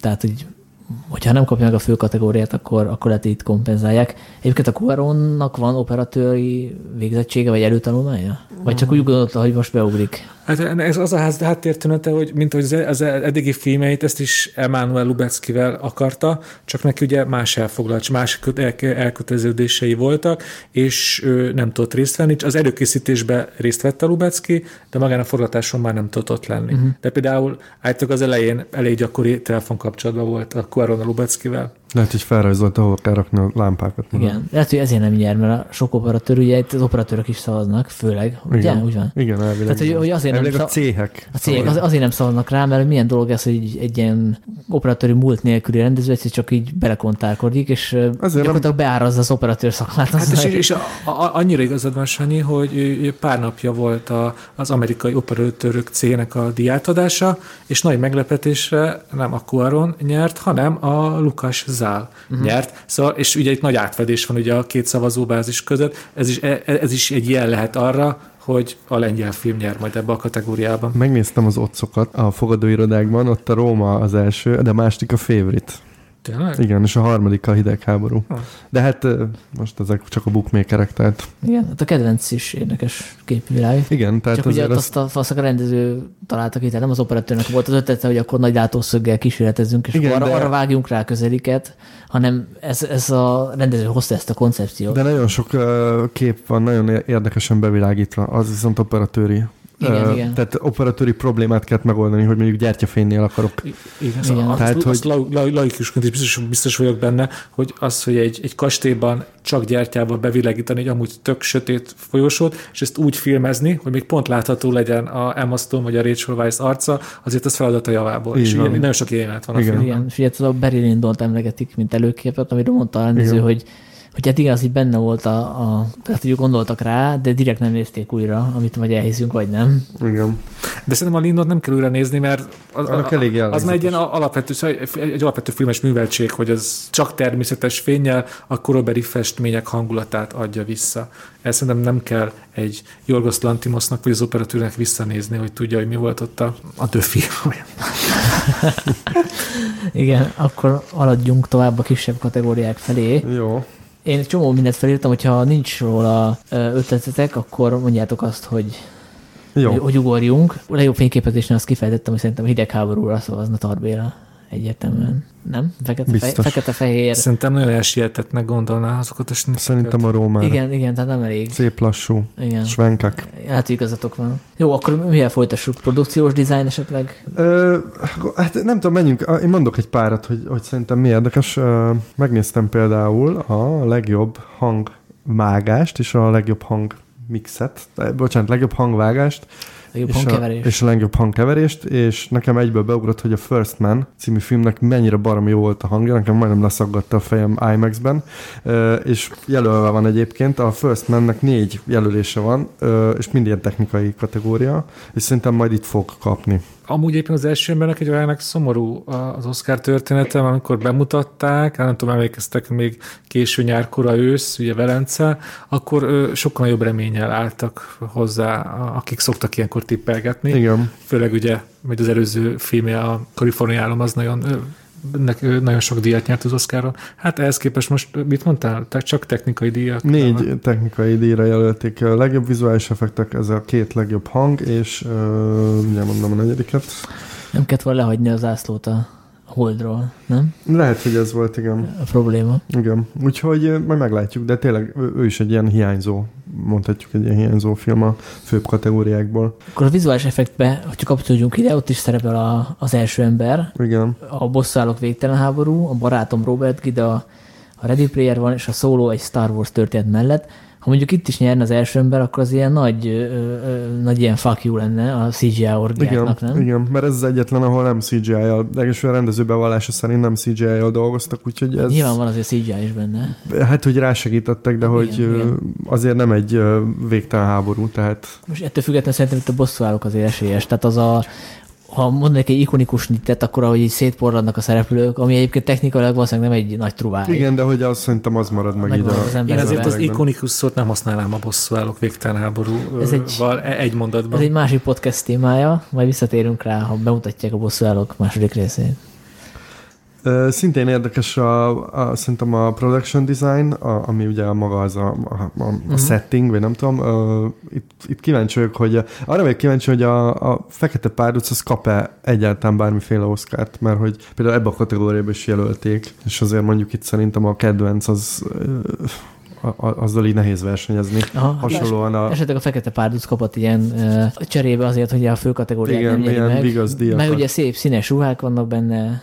Biztos vagyok benne, hogy fog kapni technikai díjat a Fekete Párduc. Meg egy, egy teljesen képzetbeli várost, országot létrehoztak. Igen igen, de például érdekes, hogy jelölték legjobb kosztümnek is. Tehát, hogy... Hát az ugyanaz a kategória, igen, igen. igen. igen. Itt el, elmondtad ugye a neveket, hogy kik, ja, kik Ö, Nem mondtam el, de a Fekete Fe... Párduc az első ember, a Mary Poppins visszatér, a Róma is a kedvenc uh-huh. vannak jelölve, és hát ja, valószínűleg akkor vagy a, szerintem vagy a kedvenc, vagy a, vagy a Fekete Párduc. Igen, és azt írtam még fel, hogy valószínűleg Tarbéla a Rómára szavazna. Egyrészt azért eléggé nagyfokú a realizmus, és bizonyos bizonyos ö, részek, például amikor elmegy a, a fő, főhősnő a, a barátjához megnézni, a, aki karatézik vagy konfuzik, igen. És ott elutazik, az nagyon ellepukkan, tehát így kicsit úgy éreztem, mint a Kárhozat című filmnek, nem egy kicsit vidámabb verzióját. És hát ugye a veszőparipa sok kutya, a kutyaszar, ugye ott is az, az egy ikonikus pillanat, amikor a kutyákkal nem tudom, verekszik, vagy ugatta a Székely B. Miklós a vége felé. Ebben ebbe kvázi biztos vagyok, hogy erre szavazna. Én még egy kategóriával vagyok biztos, a legjobb vágás, ami nekem így gondolkoztam, hogy megmaradt-e bármi, mint ilyen hú de jól vágott film, és aztán beugrott, hogy a, a Vice, az alelnök, az elég jól van vágva, mert, uh-huh. hogy, mert hogy pont ezzel játszik. Dénes nem hiszi, de... Hát pont ez a baj, hogy nincs jól megvágva, csak azt hiszi a rendező, hogy De itt, nem, az a kérdés, itt nem az a kérdés szerintem, hogy, hogy hosszú-e a film, vagy nem, hanem amik vágások vannak a filmben, azok milyenek. És szerintem... Nem, itt az a kérdés, hogy a vágás az szolgálja-e a film sikerét? Az, hogy... Nem, szerintem a vágónak meg kell oldani a, a rendezőnek az instrukcióit. Akkor szerinted egy rossz film lehet jól vágva? Igen. Igen. Nem, miért ne lehetne? Hát jó, Oscar díjas vágót szerződtetünk a kölcsönlakáshoz, és már is egy jó film. Mert két, öt percre vágja. Na jó, mindegy. Zárójelbe záró. Itt azt hittem, hogy Darby valószínűleg a kedvencet hozná ki, mert hogy abban a legkevesebb vágás. De szerintem a kedvencben kevesebb vágás van, mint a Rómába? A Róma nem szerepel a vágás. Ja, Bocsánat, akkor ezt vágjátok ki ezt a megjegyzésemet. Nem fogjuk. Tehát De... a, a Black Landsman van, a Bohém Rhapsody, a Zöld Könyv, lelnök, meg a kedvenc. Igen, most hát me a kupázom, most rájöttem, hogy azért a Rómát jelölni a legjobb vágás kategóriában, az kb. olyan, hogyha a sátántangot jelölném, hogy miért. Sanyi, egyébként lehet, hogy nem jó az a, mert hogy elmondtuk, hogy csak a C-hek szavazhatnak ilyenkor. Tehát, hogy Tarbia biztos nem szavazhat a legjobb vágásra. Jó, most ez játék, vagy vigyük végig. Jó, vigyük végig. Mert Tarbia ott szavaz, ahol akar. Így van. Pontosan. Filmzenét érintjük? Uh, igen, a filmzenénél nekem uh, most a... Jelölteket mondjuk el.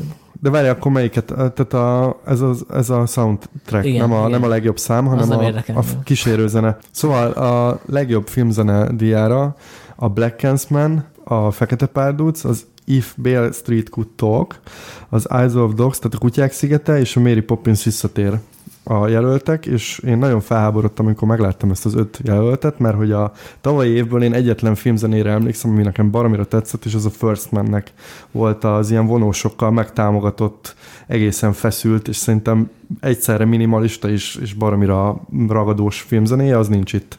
Viszont ami engem elképesztő módon idegesített, az a If Bale Street Could Talk filmzenéje, ami, ami szerintem ez a paródia határát súroló vonósos nyomasztás, és szerintem az fog nyerni. Én, is bejelöltem, de nekem tetszett igazából. Egyetlen, aspekt, egyetlen aspektusa volt a filmnek, ami néha így bejött, amikor így nem történt semmi igazából, csak így lelassultak a szereplők, és megszóltak ezek a kicsit vonós szerű Igen, dolgok. Nekem ott eszembe jutott a Von Kárvány filmjeit.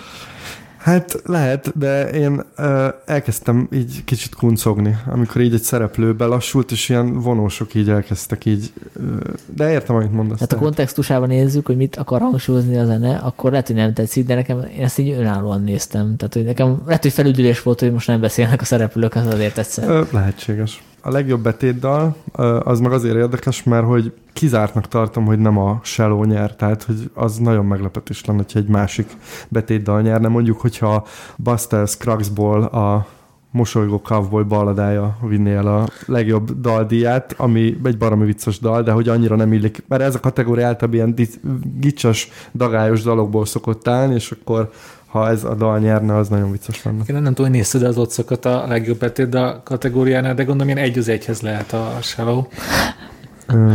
Ja, megnézem. Igen, a Shallow ö, messze. Valószínűleg ezt a kategóriát már lezárták a bookmakerek. Igen, tehát már nem szerintem itt már nem lehet fogadni, vagy nem tudom. Igen. A legjobb kosztüm még kimaradt, az ott a Ballad of Buster Scruggs van szintén, Fekete Párduc, Mary Poppins visszatér, a kedvenc és két királynő. Két királynőt látta valaki? Nem.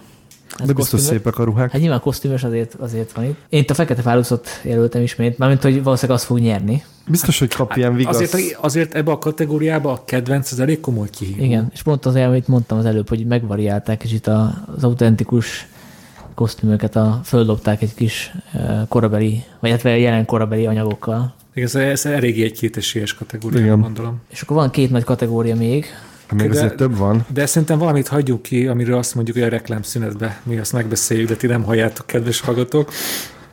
animációs film. Hát az animációs filmekben én a- pont a nagy esélyes nem láttam, ugye a jelöltek a Pókember irány, a Pókverzum, vagy. Pókuniverzum, vagy mi a címe? A Pókverzum. Pókverzum, akkor a, a Hihetetlen Család 2, a Kutyák szigete, a Ralph beveszi az internetet, nem tudom mi a magyar címe, Ralph Breaks the Internet. Lezúzza az internet. Lezúz az internetet, és a Mirai a lánya jövőből. Én négyet néztem meg, kivéve a Spider-Man-t, és utána láttam, hogy a Spider-Man-t hozzák ki a... Hát igen, mert, mert el, vagy, el, vagy, el vagy fogulva a képregény filmekkel szemben, mert a szuperhősökkel szemben. Nem Pedig- én, vagy ezt nem én mondtam, hogy ez fog nyerni, hanem a, az Csak azért nem néztem meg, mert, Jó, hogy azért nem, mert nem, azért nem néztem meg, mert ö, le, lemaradtam róla a moziban. vagy úgy gondoltad, hogy ez egy tipikus képregény rajzfilm. Nem, mert nem volt fent a neten, azért Igen, nem ezt, néztem. ezt, ezt, ezt hiszem jó, hogyha elmondjuk, hogy ez a kategória, ez hosszú évek óta a, a Disney és a Pixar játszótere. Szóval itt, itt most a, a Pókember, azaz a Sony behúzza ezt a díjat, akkor egy hosszú sorozat fog megtörni, és hát ugye ez volt az a kategória, ahol nagyon sokáig bízhattunk abba, hogy lesz magyar versenyző is, a, a Ruben Brandt a gyűjtő. Csak hát ez, ez volt az az év, amikor az átla, a szokásosnál is sokkal erősebb és sokszínűbb a mezőny, és ezért nem volt sajnos esélye, mert ugye még egy Wes, például egy Wes Anderson film is bekerült. Hát például most. igazából én megnéztem ezt a Mirait, ami egyébként egy, egy technikailag, tehát egy japán anime, ami általában jó, de hogy a, japán animékhoz képest ez egy kifejezetten gyenge anime, tehát ehelyett szerintem simán beférhetett volna a Ruben. Csak ugye ez a sztori is egy ilyen tipikusan Oscar kompatibilis, egy kisfiú család történet, tehát uh-huh. nagyon jól fekszik. A Ruben azért ennél egy kicsit punk, punkabb, vagy nem tudom. Igen, tehát- annak a sztoria nem áll össze szerintem Igen, egy kicsit Tehát ott- nehezebben igen, emészthető. ott kellett volna egy jobb dramaturg vagy forgatókönyvíró. Dénes, te láttál ezek közül valamit? Én, én annyira Ruben Brantos vagyok, hogy meg sem néztem más, nekem csak a Ruben Hát én egyébként azt szeretném, hogy a kutyák szigete nyerne. Tehát, Ja, hogy bocsánat, az tök jó lenne. Na ugye, tessék.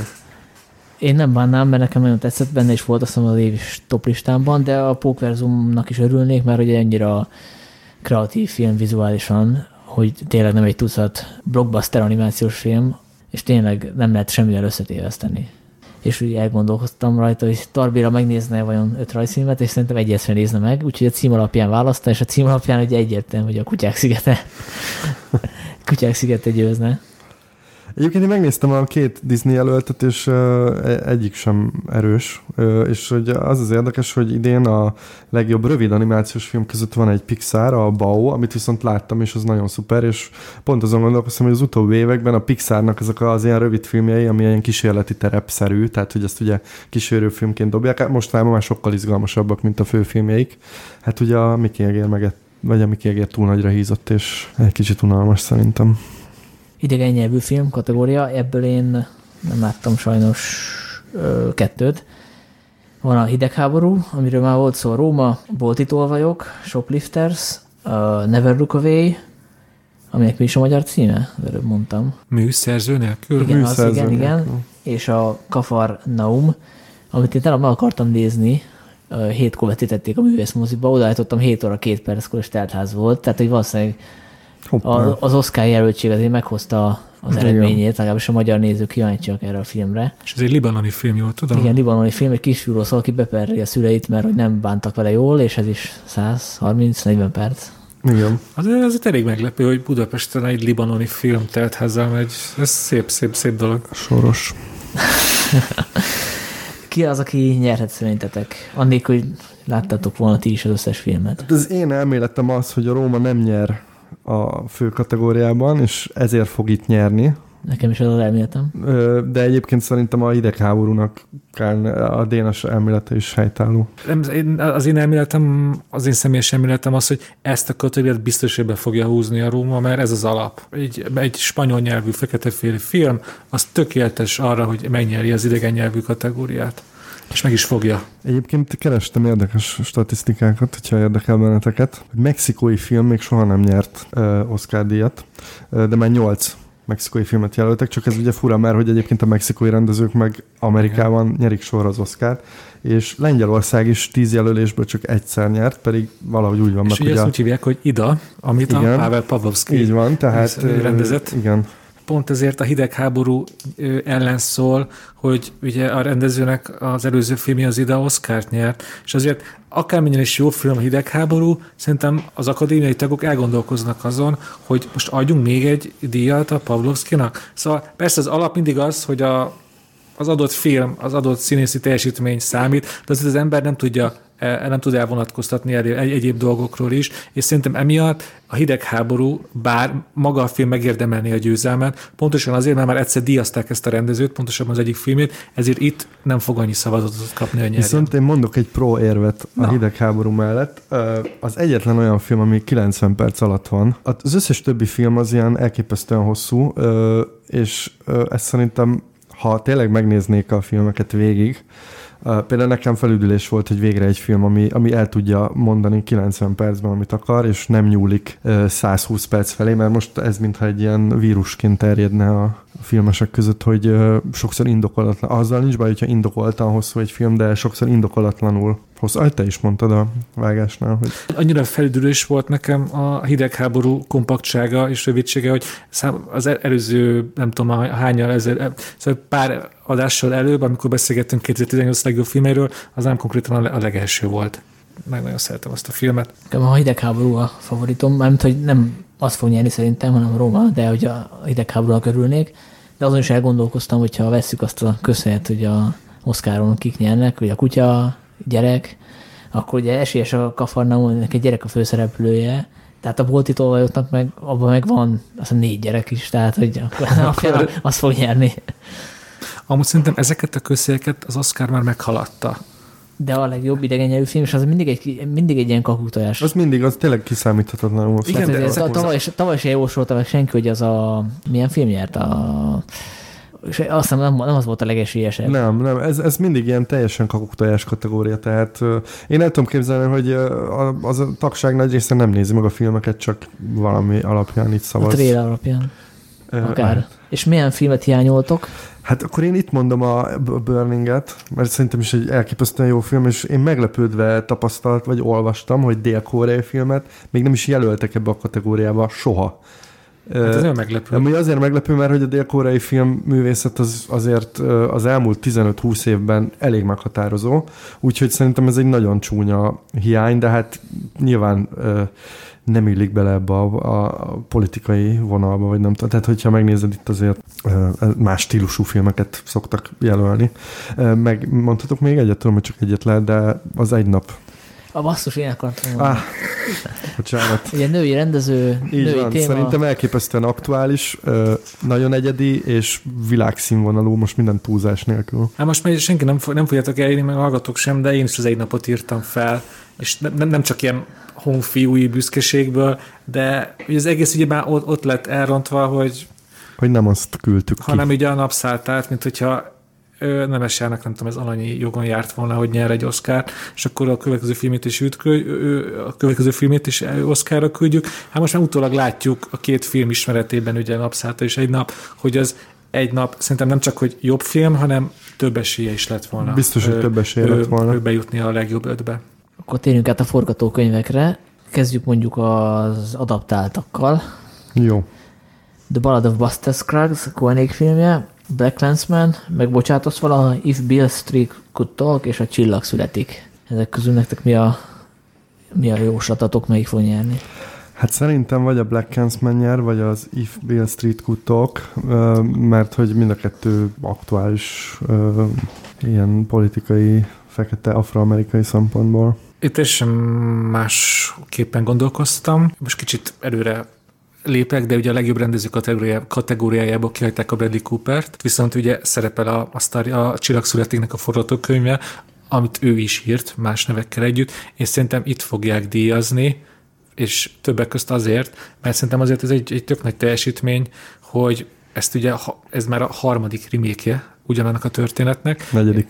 Hát, hogy igen, igen. Tehát, már a negyedik csillag születik. Igen és ezt a Bradley Cooperék szerintem tök frappáns módon modernizálták, tették aktuálissá. Én ezzel egyetértek, csak szerintem meg pont azért a Black Handsman-nek áll a zászló, mert hogy Spike Lee ugyanígy jelölve van legjobb rendezőként, meg ugye mint legjobb film is, viszont valószínűleg nem fog kapni. Viszont tehát Spike Lee még nem kapott Oscar díjat, illetve kapott egy ilyen honorary, tehát ez, a, ez az ilyen futottak még. Hát ilyen neszeneked örülj. Neszeneked, és szerintem most így talán törlesztenek neki ezzel. És egyébként egy jó sztori, tehát maga a sztori tök jó. Csillagszületükre tippelek, hasonlókúból mindénes, de igazából megbocsátasz valaha szerintem megérdemelni, mert igazából nem ismerem az eredeti történetet, tehát ez egy könyv alapján született Igen. a főszereplő el, elmondás alapján. De na, szerintem nagyon frappánsan végigviszi ezt a sztorit. De Néres esetleg akarsz beszélni erről a filmről, mert mondtad, hogy neked ez tetszett, ha jól emlékszem. Igen, szóval ugye Can You Ever Forgive Me és ez, ez a típus az a film, az a típusú halkszavú, szolid film, ami a legtöbb embert, a legtöbb ember is sem veszi, hogy ez így kijött a moziba, ez a film létezik, és ez az idei Oscarnak ez egy, egyik, egyik nagy pozitívum a számomra, hogy felhívta a figyelmet erre a filmre, mert ez egy középkorú, egyedülálló macskás nőről szól, és hát az ilyen film általában azt mondom, hogy ezt nem, nem nézem meg, tök unalmas, de mégiscsak készítem erre a podcastre, jelölve volt, megnéztem. És arra jöttem rá, hogy ahogy te is mondod, a forgatókönyv rendkívül jól meg van írva, érdekessé teszi ezt a karaktert, és kerül mindenféle hollywoodi hatásvadászatot, és nagyon-nagyon őszinte, nagyon ízléses módon hoz közel egy olyan karakter, egy, egy amúgy antipatikus, már-már ö, embergyűlölő karaktert, ugye ő Lee Israel, egy valós személy, aki miután befutcsolt az írói karrierje, hát átment, hát átment bűnözőbe, ami azt jelenti, hogy az írói tehetségét arra használta, hogy híres írók leveleit hamisította meg, amit aztán át, eladott gyűjtőknek. És ebből egy, egy, egy nagyon, összességében egy, egy nagyon megható emberi történetet hozott ki, aminek ezt tökre örülök, hogy, hogy így most beszéltünk erről, és mindenkinek ajánlom, hogy nézze meg. Én annyira nem voltam lelkes ezzel a filmmel kapcsolatban, nekem egy kicsit kevés benne a, a történés Tehát ebbe, ez a film tök sok érdekes témát feldob, és azzal egyetértek, hogy ezt a tényleg ellenszenves karaktert nagyon érdekesen mutatja be, viszont nekem nem vitt el két órát ez a, ez a fajta karakterábrázolás. Valahogy nem éreztem, nem éreztem rá erre a pszichológiájára, hogy ő most pontosan miért kezd leveleket hamisítani. Mármint, hogy oké, okay, ezt így elkezdte, de, de valahogy, valahogy nekem mindig az volt az érzésem, hogy csak a felszínt karcolgatjuk. Szerintem azért bement elég erősen a felszín alá, mert ugye azt mondja, hogy egy manapság egy írónak nem elég az, hogy jól írjon, hanem, hanem mint mondjuk egy, egy, egy popzenésznek vagy egy színésznek, neki kameraképesnek kell lennie, és el kell játszania a művészt a kamerák előtt is, el kell menni író-olvasó találkozókra is, de ez a Lee Israel, ez erre képtelen. Pontosabban a személyisége nem teszi erre alkalmassá. És, ez, ez, és ugye ez egy, ez egy csúnya következménye a világunknak, hogy nem elég az, hogy jól írsz, mellé még egy ilyen barátságos, kedves arcot is kell mutatnod, hogy a, a könyvet sikeres lehessen. Jó, ez, ez, ez, ez eddig, szerintem egy komoly tragédia. Ez eddig rendben van, de innentől nekem nincs meg az a lépés, hogy miért kell akkor más írók bőrébe bújva leveleket hamisítani. Tehát itt, itt lehetett volna egy ilyen erős fricskája akár az ilyen műgyűjtésnek, tehát hogy ugye itt arról van szó, hogy ezeket a leveleket, amiket ő hamisít, ezeket megveszik, gyűjtők egész nagy pénzeket fizetnek érte. Ez, ez nekem valahogy így kicsúszott a filmből. Nekem ott van a logikai kapcsolat, hogy a saját nevén, a saját stílusában nem lehet sikeres, ezért ő a tehetségét úgy tudja kamatoztatni, hogy olyan írók személyiségét veszi fel, olyan írók stílusában ír, akik ezt elérték. Mert ugye ezek mind az ilyen, akiket hamisít, azok mind ilyen igazi ilyen, a művészvilágnak ilyen ikonikus alakjai, akik nem Igen. csak, hogy jól írtak, hanem ilyen kedvelhető személyiségek is De voltak. Nem, ez nem igaz, mert hogy pont, hogy olyan nők, írá, olyan nők leveleit uh, hamisítja, akik egyébként személyiségben illenek hozzá. Szerintem nem egyébként. De, de szerintem igen. Tehát itt, itt konkrétan ilyen nagy dumás uh, nők, akik... Uh, Nagy dumás társasági nők, igen, akik, de akik, a művészi akik hasonlóan ironikusak, hasonlóan voltak. keserűek, hasonlóan beszólnak a, a környezetüknek, mint ahogy, ahogy maga a hősnő is én is láttam bele, tehát el voltam ott a szórakoztató, de ezt a pluszt nem láttam. És főleg azután voltam egy kicsit csalódott, amikor megnéztem a rendező nőt, mármint, hogy nem az, hogy hogy néz ki, hanem hogy mi volt az előző filmje, és az a Diary of the Teenage Girl, ami szerintem egy tök jó film, és ez, Igen, az, az abban sokkal, sokkal több egyéniség, sokkal több egyéni megoldás van benne, arra, arra így emlékszem, nem tudom, tíz másik ilyen tini film közül is, annyira tipikus, meg annyira tipikus eltérő dolgok vannak benne, itt meg nem érzem azt, hogy annyira különleges lenne ez a biopikek mezőnyében. Igen, én is azt éreztem, hogy ez egy nagyon korrekten megcsinált film, tehát soha rosszabb filmet, de hogy, de hogy nem érzem a, azt a kiúrást, ami, ami miatt ennek itt kéne lennie, vagy... De amúgy tök jó, hogy ezt a sztorit megnéztem, illetve megnéztem a filmet, mert nem hallottam eddig az írónőről semmit, és ez egy ilyen tök érdekes sztori. Ahogy te is mondtad, Dénes, hogy, hogy tényleg ebben van valami izgalmas, hogy valaki, aki nem tud befutni a saját hangján, ezért imitációval próbálkozik, és azzal siker lesz. Tehát, hogy be van valami tragikus. Akkor a győztes Elmondhatok ide egy hiányzót? Ja, persze, a, persze. Szerintem innen nagyon hiányzik a Stalin halála, ami egy forgató, ami egy képregény adaptáció gyakorlatilag, de hát én olvastam a képregényt, azért a, a kész forgatókönyv az használ ötleteket a képregényből, meg a szituációkat, de azért szerintem az, az egy egészen okos forgatókönyv. A, már nyilván nem olvastam a forgatókönyvet, tehát a film alapján tudok csak következtetni, de annyi figurát mozgat, meg olyan érdekesen mutatja be ezt az egészet, meg egyáltalán olyan merész témaválasztás, nyilván ez így az Oscarral nem, tehát nem Oscar kompatibilis, de ha jó forgatókönyvekről beszélünk, akkor szerintem ez tavaly év egyik számomra nagyon kellemes filmes élménye volt.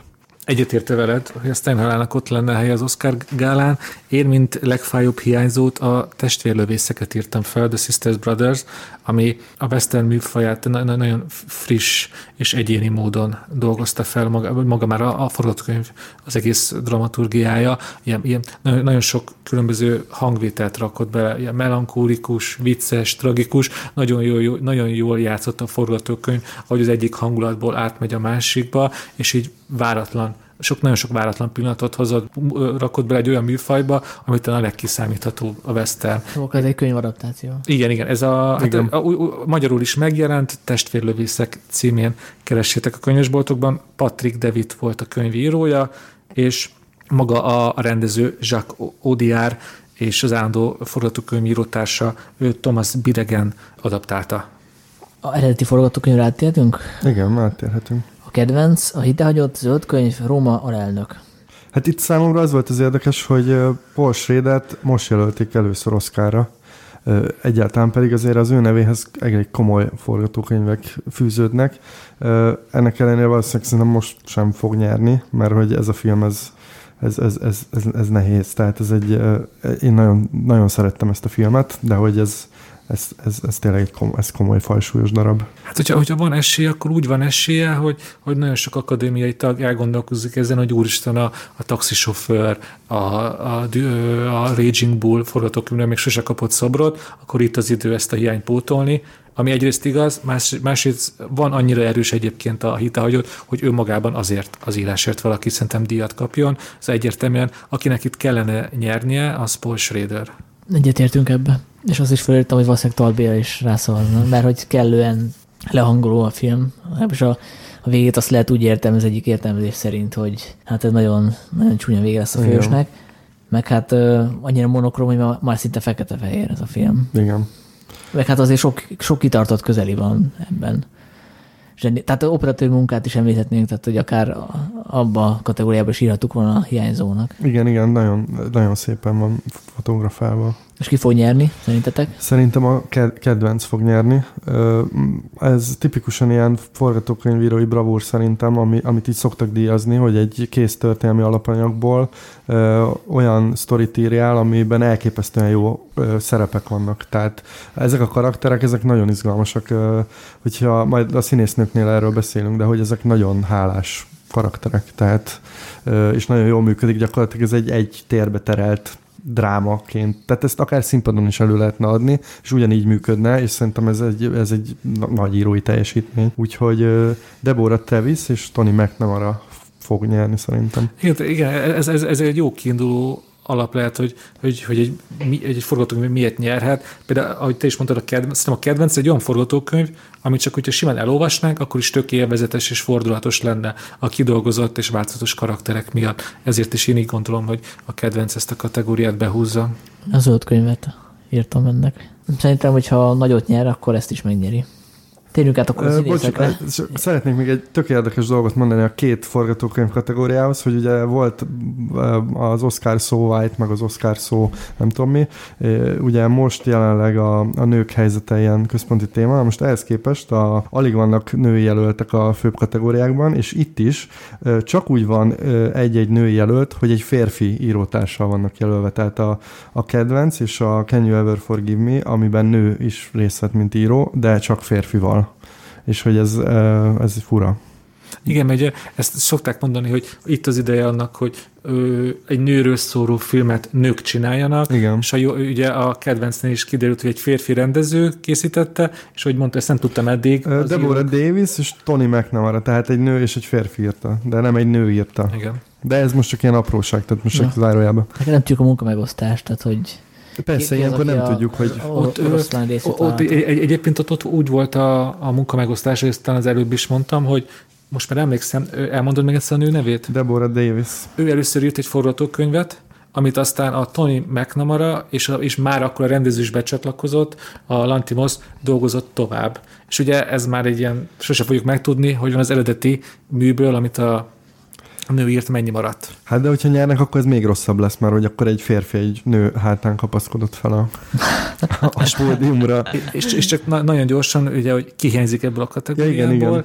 Én ide a, az örökséget írtam, és Eri Astert, aki író rendező, mert az, itt is arra gondolkoztam, hogy egy horrorfilmnél át, szerintem nagyon, nagyon kevés az a horrorfilm, ahol a forgatókönyvet ki lehet emelni, és ez bizony az, mert nagyon jól játszik a, a, azzal az örökség forgatókönyve, hogy itt most akkor van természet feletti hatás, a karakterek életében, vagy az egész pszichológia megalapozott. Szerintem ez nagyon jól végig van vezetve így a filmen, és ugye szerintem itt ebben a, az, író, az írói tehetséget is nagyon meg kell dicsérni, aki amúgy meg is rendezte a filmet, Ari Aster. Én két, for, két for, címet írtam ide, ami szerintem nagyon hiányzik. Az egyik a Private Life, a Tamara Jenkins, ami egy nagyon nehéz témát, a gyakorlatilag a mesterséges megtermékentés és a, az egész szülői vállás témáját szerintem elképesztően jól dolgozza fel, tehát az, ez volt az a film, amit én így nem nagyon akartam megnézni, mert hogy a témája nem nagyon vonzott, és elképesztően élveztem. A másik forgatókönyv az az 8 Grade a Bo Burnham, ami szerintem egy elképesztően finom portré egy tínédzser lányról, úgyhogy ezt egy ö, idősebb fehér férfi írta. Szerintem ennek is adott volna a helye most nagyon leragadtunk, csak eszembe jutott, hogy ott tényleg vajon a forgatókönyv volt ennyire erős? Mert nekem a Étgezer olyan filmnek tűnik, ami magán a forgatáson lett, a, a, a jelenetek. Hát ez az, amit nem fogunk Igen. megtudni, tehát ez el kéne olvasni ezeket a forgatókönyveket, tehát most így a filmek alapján próbálunk Igen. valamiket tippelgetni, de hát... Hát, hogy vannak benne erős dialógusok, tehát de... amik amíg arról tanúskodnak, hogy a rendező ismeri ezt a közeget. Igen. Tehát, amikor a közösségi médiáról beszélgetnek a szereplők, tehát azért az, azt nem rögtönözték szerintem ott. Meg maguk a, azok a videók is, amiket a lány feltölt, tehát azokat sem hiszem, hogy ő ott a, tényleg rögtönözte, tehát ezeket ki kellett találni. Na. De hát igen, hát, tehát most ezt nem, tud, nem fogjuk tudni igen, eldönteni. Pont számomra annyira természetesen beszélt a kislány, hogy egyszerűen képtelen vagyok elhívni, hogy ezek le voltak írva egy felnőtt férfi által, hanem hogy a, hogy a, hogy a kislány nem tette bele ő magát, az ő saját nyelvezetét. Hát és ezért mondom, hogy akkor most tényleg akkor a forgatókönyv ilyen erős, vagy inkább a színészvezetés. Mondok még egyet, Under the Silver Lake. Az, a, az, az a, egy ötletgyűjtemény. Uh, ami... És az a hiba, hogy azt még nem mutatták be Amerikába, szóval nem Igen, jelölhető. sajnos ezt nem jelölhető. Akkor áttérünk a színészekre? Térjünk. Hajrá. Férfi mellékszereplő, Maher Shala Ali, az öt könyvből, Richard E. Grant, megbocsátasz valaha, Sam Elliot csillag születik, Sam Rockwell alelnök, Adam Driver, Black Man's Man, csukjások. Ugye itt az az érdekes, hogy és ez a női mellékszereplőknél is elő, előjön sokszorosan, hogy gyakorlatilag főszereplők vannak mellékszereplők jelölve. Igen. Például a Mahershala Ali, aki hát gyakorlatilag főszereplő abban hát a igen, hát ugyanannyit van a képen, mint Viggo Mortensen, akit ugyan... Tehát fő... Vagy Adam Driver is ugyanez a kategória. Így van. Miközben például a Richard E. Grant, a nem, ő is főszereplő. A Sam Elliot, a Csillag születikből epizódista gyakorlatilag, nem? Igen, hát ő, ő az igazi supporting role, tehát... Én, én azzal tudom megindokolni Mahershala Alinak a mellékszereplői mi volt. Tehát hogy az a film az nagyon-nagyon erősen ő a Mortensen karakter szemszögéből van elmesélve, vele kezdődik a film, és bizonyos értelemben vele végződik. Szóval igazából és ugye ez, ez is a kritika egyébként a filmmel kapcsolatban, hogy túlzottan a fehér férfi szemszögéből látjuk az afroamerikait. És én ezért tudom azt mondani, hogy igen, az Ali ő tényleg mellékszereplő, benne egy nagyon fontos mellékszereplő. Én nem értek ezzel egyet, szerintem azért került ide, mert itt nagyobb esélyt láttak a győzelmének. Tehát ez ilyen matematika. Oké, okay, de csak annyit, hogy szerintem ez könnyű megindokolni, miért került ide. Egyébként, ha itt tartunk, szerintem ő fog nyerni, és ő is érdemli meg a legjobban. Nekem nagyon tetszett, amit művelt. Szerintem ő egy fantasztikus színész, de ennél azért vannak jobb alakításai, tehát aki nézi a True Detective harmadik évadát, az, az láthatja ő teljes színészi eszköztárával, tehát elképesztően jó színész, és azért tegyük hozzá, hogy ő 2017-ben nyert Oscar díjat, szintén legjobb férfi mellékszereplő a Moonlightban, és szerintem ott erősebb volt, tehát, de szerintem is ő fog nyerni egyébként. Viszont én azt szeretném, hogyha Richard E. Grant nyerne, mert bármennyire is ekésztem a Can You Ever Forgive Me-t, a, amit ő ott játszik, az szerint nekem nagyon megragadt, és egyébként ő egy nagyon, nagyon jó színész. Tehát nekem, nekem ez az alakítás, ebből az ötből ez az alakítás maradt meg a legjobban. Igen, szóval Igrent alakításában az a csodálatos, hogy az a karakter, akit játszik, ez a bohém kocsma töltelék szélhámos, ezt nagyon könnyű át, átvinni egy határon át és ripacsá tenni. És a Grant végig ott volt szerintem a határon, hogy ő sose volt ripacs, csak az a játékos szélhámos. És tényleg megérdemelni a díjat, de, de, de én is úgy vagyok, mint a Sanyi, hogy nem, nem csak, hogy ő fog nyerni, magyarul Mahershala Ali, hanem én is neki adnám a díjat, de ez tényleg ott nem, szoros a mezőny. Igen, ez egyébként egy erős mezőny, mert a, szerintem Sam Rockwell is nagyon jó George W. volt, de nyilván itt lehet vitázni, hogy ez mennyire karikatúra, tehát mennyire a színészet, meg mennyire karikatúra dolog de, de például Sam Elliott is tök jó volt a Star is Born-ban, mert tényleg, ahogy mondod, nagyon kevés jelenete van, viszont van egy nagyon erős jelenete, nem tudom, emlékeztek rá, amikor egy autóval visszatolat, és egy, egy nézéssel egy ilyen egész drámát be tud sűríteni, tehát ez is egy nagyon nagyon erős alakítás, úgyhogy ez, a, ez, a, ez az ötös, ez bárki nyer, szerintem megérdemli. Adam Driver a saját magához képest annyira nem olyan jó, tehát ő, ő mindig jó. De Igen, de ő mindig jó. Tehát... Meg ez a szerep annyira nem hálás talán. Szerintem se állt neki ez annyira jó, de... Szóval annyi szerepet tudnánk mondani, ahol simán kaphatott volna Oscar-t az Adam Driver. Én azt mondom, hogy neki még egy nagy karrier előtt áll, ne a Black Clansmanért kapjon. Igen. Itt is feltettem a kérdést, hogy Tarbéra kire szavazna, és ajtottam, hogy Sam Elliotra, mert hogyha egy kicsit lepukkantabb lenne, akkor el tudnám képzelni egy Tar filmben olyan arca van, mondjuk Derzsi János partnereként. Pont ezt akartam mondani, Sanyi, hogy hasonlít egy kicsit Derzsi Jánosra, tehát... Igen? Igen. Csak nyilván eszköz, még eszköztelenebb alakítást kéne nyújtani, de szerintem menne neki. Én, én a Sam Elliottról két hét intenzív pálinkázás után el tudnám képzelni egy alföldi kocsmában. De azért előtte azért a Tarbirával elég sokat kéne poharaznia, hogy elhiggyem, hogy ő ott van a, nem, a, a kecskeméti kis kocsmában. De megoldható lenne. Női mellékszereplő. Uh, bocs, nem mondunk ide hiányzókat? De mondjuk. Írtatok mondjuk. fel? Én írtam fel. Én a Steve Jaunt hogy a, egy nyújtogatókból, hogy, hogy eh, hát, konzekvens legyek. Igen, a, azt hiszem a podcastban beszéltünk ilyen legemlékezetesebb jelentekről, és nekem a, a neki az ásítása az így nagyon beragadt, tehát már én azért, ö, igen, azért jelölném. De én egyébként mást írtam fel, én a Ben Foster-t írtam fel a Leave No Trace-ből, meg a másik tippem a Josh Hamilton az 8 grade-ből az apuka. Uh-huh. Szerintem ő is nagyon, nekem nagyon beragadt, hogy igen. ilyen teljesen igen. hitelesen hozta ezt. Zseniás az által kémkedik a kislánya Igen, igen, igen, tehát hogy azok nagyon, nagyon, nagyon finom és nagyon jó. Dénes teljesen megsértődött. Dénes megsértődött. Nem, megsértődtem, csak hogy a Zoli kitalálta a gondolatomat. Én is ugye Ben Fostert írtam az Oscar egyik nagy hiányzó filmjéből, ugye a Nehagy nyomodból, ami egyetlen jelölés sem kapott, Igen. pedig szerintem többet is megérdemelt volna. Például, osz, például operatőr is lehetett volna mert nagyon szépen van fényképezve. És viszont visszatérve, amit mondtál, és most nem gondoltam az édvétre, de igazad van, az apuka szenzációs volt benne. Hát, tényleg nagyon jó. Akkor a női mellékszereplő, itt, ugye itt is előállt az a szituáció, hogy gyakorlatilag két főszereplő van a kategóriában, Emma Stone és Rachel Weisz a kedvencből, Mariana de Tavira Rómából, Amy Adams alelnök, aki ugye klasszikus epizódista szerintem, Regina King, If Bill Street Could Talk. Igen. Kinek adnátok oda? Hát én, igen, itt nehéz kérdés, mert ugye a, a kedvencben a három nő az egyenrangú szereplő, tehát én nem érzem, hogy miért pont ők ketten a mellékszereplők, de én Rachel Weisznak adnám. Igen, én is, az hálásabb is az a szerep. És az egy nagyon jó szerep, tehát hogy az egy, az egy igazi ö, nagy színészi szerep.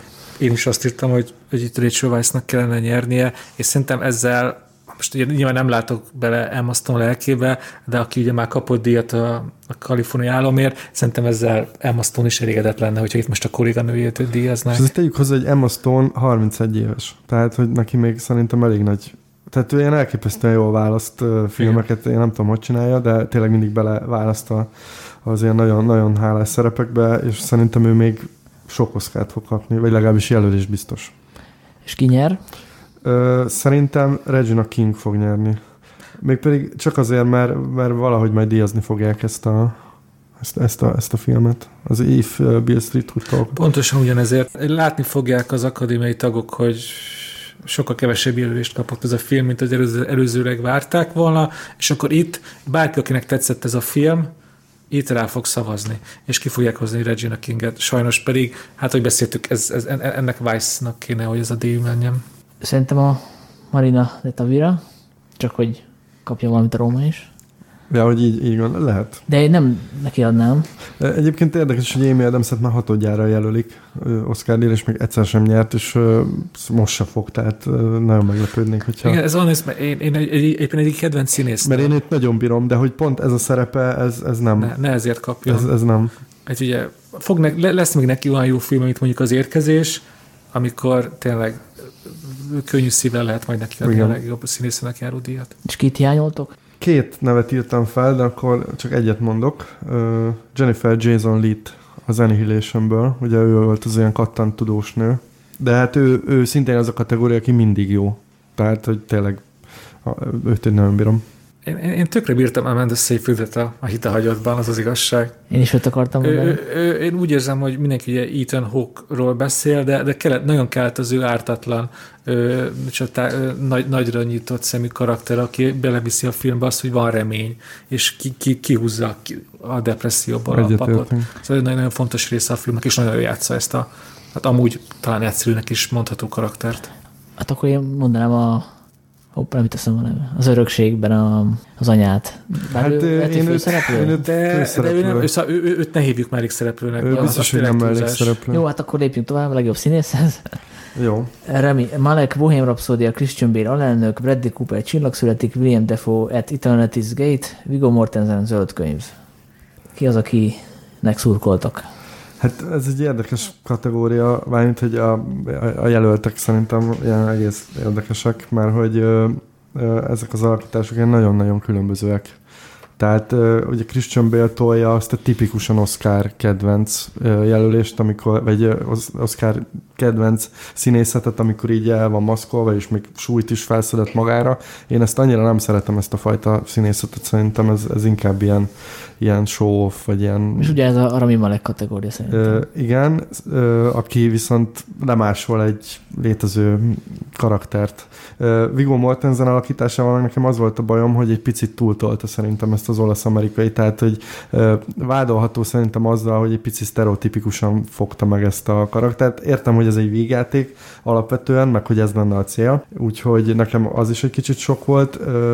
William Dafoe-val meg az a helyzet, hogy ő egy elképesztően jó színész, de hogy pont nem ebbe a filmbe kellene szerintem őt díjazni, bár én ezt a filmet nem bírtam végignézni, tehát ez is azért sokat elárul, úgyhogy Bradley Coopernek szurkolok, de erről már beszéltünk, hogy belevitte ezt a személyes vonalat, és szerintem egy nagyon, én nagyon hitelesnek éreztem ezt az alakítást, és biztos vagyok benne, hogy elképesztően sokat kellett rá készülni, tehát ebben komoly, komoly munka van, viszont én abszolút elfejtettem, hogy Bradley Coopert nézem, és nekem ez szokta így az alakításnak az erejét leírni, hogy elhittem, hogy egy, egy alkoholista zenészt nézek. Attól függetlenül, hogy egy nagy sztárról van szó. Most kicsit revidálom, amit ide írtam. Meggyőztél, Zoli, mert én azt írtam, hogy, hogy szerintem ez, ez ne, nem erős mezőny, ez az idei leg, legjobb színész kategória. Szerintem az ötből négyre ez igaz is, de most, most Coopernél most tényleg átgondoltam, hogy, hogy, hogy ez nem igaz, ő tényleg nagyon erős alakítást tesz le az asztalra, és neki tényleg neki kéne nyernie. Ő is fog, mert hogy ugye ő a nagy hiányzó, vagyis hát őt emlegetik, mint rendezés, mint hiányzó rendező, és szerintem így fogják a Star is Én, Born. én, én, én szinte biztos vagyok benne, hogy itt a Rami Maleket fogják kihozni győztesnek, Én is. és egyrészt ugye a nagyon látványos alakítása miatt, másrészt azért, mert amit már talán a Fekete Párducnál is említettünk, hogy az, hogy az, az akadémiának van egy ilyen törekvése, hogy a népszerű filmek felé nyitni, hogy mutatni a tömegeknek, hogy ők... Igen. Ő, és itt, itt lesz az, hogy ugye a Bohemian Rhapsody egy nagyon népszerű film, és itt, itt mutatják azt, hogy ők azokat is szeretik. Nem, nem, nem, nem, nem mennek át nagyon ebbe a lila köt kategóriába. És itt, itt lesz az a díj, amivel ho- honorálják a Bohemian Rhapsody-át. Plusz, bocsánat, mondhatom Igen. még egy érv, hogy ez szintén egy fehér mezőny. Rami Malek az egyetlen, akinek a felmenői egyiptomiak. Tehát ő egyiptomi származású. És Mondjuk egyébként ez nem olyan meglepő a neve alapján. persze, csak hogy arra mondom, hogy Ne csak mondta valamit, hogy mondasz Rami Malekról, ami igen, azt szerettem volna Rami Malekról mondani, hogy van egy ikertestvére, aki pontosan úgy néz ki, mint ő, és én teljesen le, lehidaltam ezen. Wow.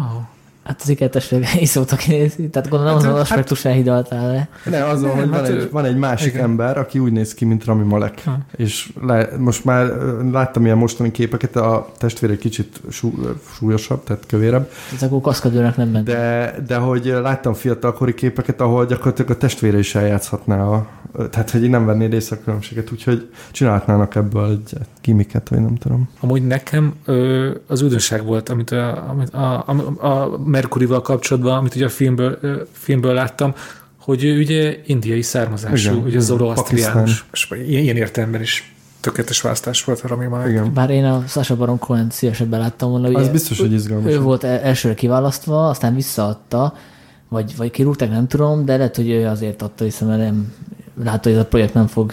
Valószínű. Vagy lehet, hogy, hogy nem tudom, kapott olyan jelzést, hogy benne nincsen ilyen exotikus vér. Én amikor így elgondolkoztam, hogy nekem ez a film nem tetszett annyira, akkor azért is volt, mert a főszereplő alakítását én nagyon kiszámíthatóanak megúszósnak éreztem, és így belegondoltam, hogy a Cohen mennyire jobb lett volna. Hát a, a Cohen biztos, hogy legalábbis, hogyha teret engednek a Cohennek, ő biztos jobban kidomorította volna. Tehát ő egy karizmatikusabb, karizmatikusabb a, figura. a bohém részét. De Mercury-nak. én ezt nem varnám Rami Malek nyakába, ez valószínűleg a koncepció Persze, része igen. volt. Tehát neki le kellett egy az egybe kopírozni Freddie Mercuryt, megtanulni a mozdulatait, igen, és akkor most vitatkozhatunk, ez szerintem nem színészebb. Tehát nekem ez ugyanaz az effektus, mint amikor Eddie Redmayne lemásolta Stephen Hawkingot, nekem az nem színészet. Tehát, hogy az, az el, el, el tudom képzelni, hogy ez egy nehéz munka, meg ebbe energiát kell fektetni, de ez nem alakítás. Tehát, hogy ettől nem kell életre egy karakter, hogy valakit lemásolsz. Tehát Szerintem azt a Christian jobban csinálta, tehát hogy Ő ő, is csinálta, át, megpróbálta átvenni a, a Cheney maníreit, de még direkt rátette egy lapáttal, tehát nem véletlenül mondta azt a Golden Globos diát arról, hogy, hogy köszöni nem tudom, sátánnak az inspirációt, tehát hogy ő szándékosan belevitt még egy ilyen dimenziót, ami ördögibbé teszi a figurát. Akkor beszéljünk arról, hogy ki az, aki szerintetek még megérdemelte, hogy ott legyen a jelöltek. Mi csak azt akartam hozzátenni, hogy akiről talán keveset és beszéltünk, annyit mondtuk, hogy nagyon sztereotípikus a Viggo Mortensen, neki éppen ez már a harmadik jelölése, és amíg nem győztél meg Cooperrel kapcsolatban, én a Mortensennek adtam volna az életműve miatt, hogy Igen. ki tudja, hogy mikor kerül ő, mert azért egyébként 60 éves, ez most sokkal, engem nagyon meglepett, de ő már 60 éves, és nem biztos, hogy ő fog még Oscar közelbe jutni. szerintem fog. Szurkolok neki, mert megérdemelni. Igen. Azt mondtad, hogy a kiderítetted az ő származását, ami azért érdekes, mert egy olasz karaktert játszik. Igen, sok nemzethez van közel, de tudtommal az olaszhoz pont nincs. Ő amerikai Dán kettős állampolgár, és ha jól tudom, a szülei is így oszlanak meg. Uh-huh. Igen. Ez az érdekes Morten- aspektus, hogy igen. minden más esetben ebből felháborodás lenne, hogy, hogy mondjuk egy mexikói nem egy mexikói játszik, így meg simán belefér egy olaszt, egy Dán De Viggo. Mortensen egyébként beszél nagyon jól olaszul. Tehát Meg hát ő, ő valami argentin filmben is már szerepelt, és argentin spanyolt beszél. spanyolul is benne. beszél, tehát ő egy ilyen egész érdekes figura. Ja, én kettős mércét érzek továbbra is, tehát hogy nem vennék Hát, ezt ilyen könnyen én a, a szavazók, hogyha más szituációban lenne ez. Na mindegy. De, de szerintem olyan értemben nincs kettős mérce, azért meg is kapta miatt a kritikákat. Ugye az ő olasz-amerikai akcentusát azért nagyon sok ő, angol anyanyelvű kritikus szóvá tette, hogy, hogy ez teljesen túlzás, nem igazi, hanem inkább egy paródia műsorban megy el, mint a, mint a valóság ő, imitációként. Uh-huh. Szóval ki hiányzik? Nicolas Cage a Mandyből. Nem, csak viccelek, nem, nem. Nem ilyen. Teljesen Nem, hát, azért ez egy más kategória. Nem, a, a, hát akit most szerintem ti is felírtatok, azt most direkt nem mondom, de De mondjad. ö, nekem Joaquin Phoenix. Hát én őt írtam fel. Ja, a francba. Akkor, akkor, akkor John C. Reilly a Sisters Brothersből. Nem írta föl senki szerintem. De- Nem, mert, mert még egy harmadikat is felírtam, amit a Dénes fog De szerinted John C. Reilly főszereplő? Szerintem ott főszereplő, nem főszereplő? Hát ez, Igazából egyenlős súlyjal esnek latba ez olyan, mint a kedvencben a, a női Igen. szereplők, Igen. ugyanaz. Jó, igaz. De egyébként, hogyha már jelölték a mexikói amatőr színésznőt, akkor szerintem a, ilyen, a, mert szerintem az amatőr szereplő sem színész, de a Bradley Jandro a Rodeosból elképesztően erős. Tehát ennyi erővel akkor neki is itt kell lenni. Hát de ott, ott, ott nála például az a kérdés, hogy színészet az, hogyha valaki önmagát játsza el? Pontosan, de hogy pontosan majd ez a problémám, majd, hogyha odaérünk a legjobb női főszereplőhöz, Okay. ott megbeszélhetjük ezt. Ki hiányzik? Ethan Hawke. Hitehagyott. Igen. Ezt nem is kell ragozni szerintem. Nem. Annyit hozzátennék, hogy szerintem Tarbira William Defora szavazna, mert ő nagyon hitelesen őrül meg, és el tudnám képzelni William Defort a kárhozat főszereplőjeként. Tehát Székely B. Miklós alakítását ő is nagyon jól tudná hozni. Szerintem Tarbéla megörülne Willem Defoe-tól, és percenként mondaná neki azt, hogy ez sok, ennél kevesebb kell, ez nem és, cirkusz. és képes lenne rá William Defoe, barom jó színész. És elég barázdált az arca. Igen, tehát, az Tehát ez az, nem lenne gond ebből szerintem. Akkor térjünk át a legjobb színésznőre. Ö, Yalitza Aparicio, Glenn Close, a The Wife, ezt a filmet nem láttam. Olivia Colman a kedvenc, Lady Gaga csillag születik, Melissa McCarthy megbocsátasz valaha. Ki az, aki szerintetek nyerni fog? Hát szerintem ez, ez, egy, ez egy erős mezőny én láttam a Wife-ot, és szerintem ezért fog Lenkoz nyerni, mert ez a film egyrészt nagyon aktuális, ugye itt is arról van szó, hogy az a sztoria röviden a filmnek, hogy a, a befutott író éppen átveszi a Nobel-díját, az irodalmi Nobelt, és kiderül közben, hogy valójában a felesége írja a könyveit, és gyakorlatilag ebbe a kapcsolatban, ami a házasságuk 30x éve, ő egyre inkább belecsúszott ebbe, hogy a férfi mögött áll, és itt besokkal a, a Nobel-díj átadón magán. Tehát ez egy nagyon aktuális 2019-es sztori. Ráadásul Glenn Close-nak az életműve is elképesztően erős, tehát hogy ő hét, ez a hetedik jelölés, és még soha nem kapott Oscar díjat, pedig azért nem tudunk mondani ö, nagy Glenn Close alakításokat, úgyhogy szerintem most ő, ő fog nyerni. Ja, meggyőztél. Amúgy a Lady Gaga-t írtam be elsőre. Igen, egyébként meg ő, ő is nagyon jó, de ö, még kiemelhetjük Olivia colman is, aki szerintem elképesztően jó. Egyébként, ha most döntenem kell, hogy a három főszereplőből a kedvencből ki az, aki inkább mellékszereplő, akkor a coleman mondanám. Hát igen, hogyha Rachel Weisz és Emma Stone mellékszereplő, akkor ő is mellékszereplő. Ráadásul ő szerintem még kevesebbet szerepel. Hát igen, ezt mondom, és akkor ha azt nézzük, hogy a, a szemszög az, ami meg, meghatározza, hogy ki a főszereplő, akkor viszont az Emma Stone a főszereplő. Hát, vagy hogyha azt, azt nézzük, hogy hogyha, hogyha ki az a karakter a kedvencből, akit, hogyha kiveszünk a filmből, akkor az egész összeomlik, akkor az a királynő, mert a királynő nélkül nincs film, Szóval ilyen, értem, de... ilyen, ilyen, ilyen, ilyen értelemben szerintem őt lehet a legkönnyebben főszereplőnek mondani, de persze, ez egy három főszereplős film. De ez a film akkor is uh, működne, hogyha a királynő nem jelenne meg, csak látnák, hogy vetélkednek a kegyeiért. Hát azért, na, tehát itt, itt fontos, hogy a királynő milyen, meg hogy hogy viselkedik, meg milyen reakciói vannak. Igen értem, amit mondasz, de hogy azért nem. Tehát, kell a királynő. Kell azért. És azért Olivia Colman-nek már nem ez az első nagyon jó szerepe, úgyhogy ő is tökre megérdemelni. Melissa mccarthy is aláhúztam, hogy nem bánnám, hogyha ő nyerne. Nekem ez az alakítás, amit ebben a filmben nyújt, egy kicsit, egy picit túl, túl van tolva. De mm. most az nyilván lehet, hogy koncepció része volt. Meg, meg hát az annyira jó volt látni, hogy hogy Melissa McCarthy el van könyvelve ennek a fingus, ö, csúnyán beszélős, komikus karakternek, ugye. Ehhez képest itt egy, egy, egy, egy, egy nagyon szép drámai alakítást látunk tőle. Szóval tud ő más is lenni, nem csak Budapest utcáin kuricáló ö, kém. Igen. Amivel nekem egyébként problémám volt, akkor most rátérhetünk erre, hogy amatőr színész, az most akkor színész egyáltalán, hogy ezt a Jalicia Apariciót még nem láttuk más filmben. Tehát, hogy lehet, hogy ő ez az ember, aki a vásznon van.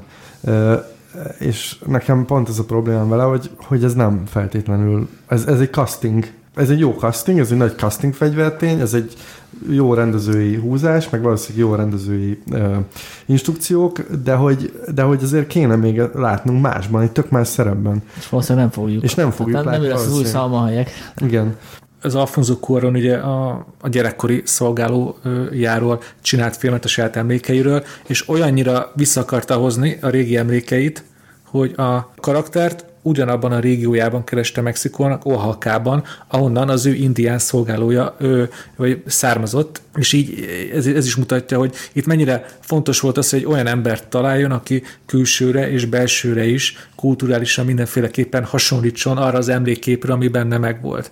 És e, ugye ezt a dolgot, ezt messze menőleg teljesíti a nő, hát a jövő megmondhatója, hogy láthatjuk-e másban. Az például, az tök menő szerintem, hogy ő, ő most például divatlapok címlapján szerepel ilyen első indiánként. Igen, Ez tehát tök menő van egy erős politikai felhang. És az, ami tök jó. Igen. Most én ezt nem vitatom, csak és, és most, most így, az, ugye az Oscar gál előtt minden film, minden film szereplőivel csinálnak ezer interjút. Nekem messzedig a kedvenc anekdotám, amit így mesélnek ezekről a díjvárományos filmekről, hogy amikor a rendező elment ö, szereplőt keresni Oaxaca-ba, ez a nő annyira messze állt az egész filmvilágról, ugye ő tanárként végzett, hogy amikor mondták neki, hogy téged választunk, gyere fel velünk Mexikóvárosba, akkor először nem akart kötének állni, mert gyanús volt neki ez az egész, nem ismerte a filmvilágot, viszont azt tudta, hogy hogy működik az emberkereskedelem Mexikóba, uh-huh. és azt hitte, hogy őt azt el akarják rabolni. És mutatja, hogy ő mennyire messze áll ettől az egésztől, és ez mutatja, hogy ő mennyire, ő mennyire alkalmas erre a szerepre, erre a kívül, ő nagyon kívülálló ebbe, ebbe az egész környezetbe. Szóval nagyon, nagyon jó választás volt ki az, akit hiányoltok, most én kezdem nagy előjétek. Jó, de szerintem hogy ugyanazt írtuk fel. Az Eighth Grade-nek a főszerepét, Elsie Fishert. a Tini Rányt, aki szerintem barom jó. Igen, Nyilván jó. valószínűleg ő is saját magából táplálkozik. De őnek összem volt már másik film. Igen? Vagy, vagy lesz. De hogy őt még látjuk majd. Uh-huh. És ti? Dénes?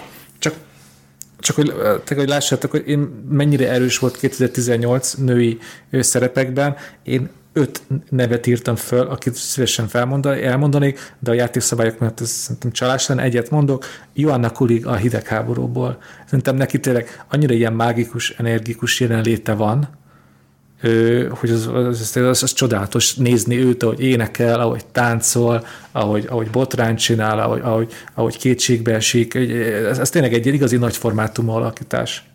Akkor Imádtam. most, most ilyen csóvál, mint a fejem, mert én is őt írtam fel, mert tényleg elképesztően erős valahogy kisugárzása van, de akkor mondok egy másikat, aki már elhangzott, Tony Colette a, az örökségből, ugye őt több helyen is írták, ő szerintem tényleg, tényleg nagyon, nagyon az egy nagyon ne- nehéz szerep, és nagyon jól megoldja.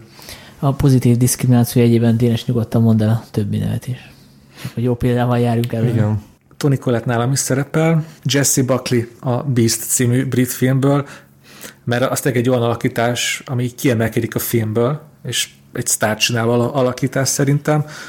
Thomasin McKenzie a Ne hagyd nyomodból, Igen. ő, én nagyon remélem, hogy hasonló pályát fog befutni, mint Jennifer Lawrence, vagy legalábbis olyan értelemben, hogy mostantól sok-sok szerepet fog kapni, és még sok filmben megmutathatja magát ez a tini lány, és Kerry Mull- Mulligan a Wildlife-ból, nekem nagyon tetszett az a, a egy férj és feleség történetről szól, akik szép lassan elhidegülnek egymástól, és szerintem ezt nagyon-nagyon szépen és nagyon lélekben maróan, szívbe markolóan játszott el uh-huh. Kerry Mulligan. Jó, jó lista. Azt hittem Florence Pugh-t valahogy be Én is azt hittem, hogy valahogy, de lehet, hogy nem volt pont idei filmje. De jövőre biztos, hogy mondod. Igen. Ott lesz jövőre, ezt már most megígérhetem. Akkor ráfordultunk a cégyenesre? Vagy? Forduljunk rá a célegyenesre.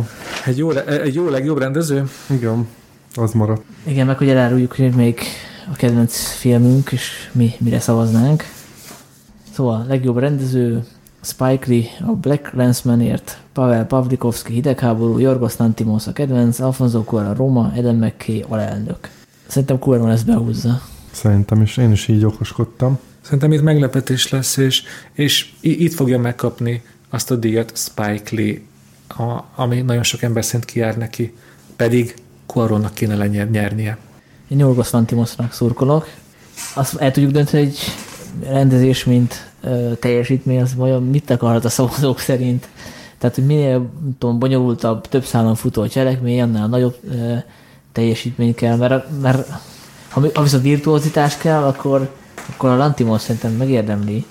Én is a Jorgos Lantimoszt húztam be, hogy neki kéne nyerni, mert hogy én úgy fogom fel ezt, hogy el kell mesélned egy történetet, érdekesen úgy kell elmesélned egy történetet, ahogy még senki nem mesélte el. Szerintem ez a rendezőnek a, a dolga, és ez a, ez a történet, ez, ez úgy van elmesélve, ahogy, ahogy csak ő tudja. Tehát most akármennyire is mondhatjuk, hogy ez a Lantimos filmek között egy ilyen nyitás, meg visszafogottabb, meg, meg vissza van csavarva, stb. Azért ebben még nagyon erősen benne van a, a kézjegye, viszont védhető Eden McKay is, mert hogy ő is hozott egy stílus, csak hogy ő már tehát ő már ezt egyszer előtte, tehát én, én őt azért nem mondanám. Akkor belőled építkezek, Zoli, azért kéne a koronak nyernie, mert úgy meséli el a történetet, ahogy még senki más. Szóval az, az, az Ez a, így van. Ho- hogyha ez elmondható a kedvencről, szerintem akkor a Rómáról még inkább elmondható. Viszont Eden McKay ne, ne csak, hogy ne nyerjen, szerintem még a jelöltek között sincs helye, mert önmagát másolja,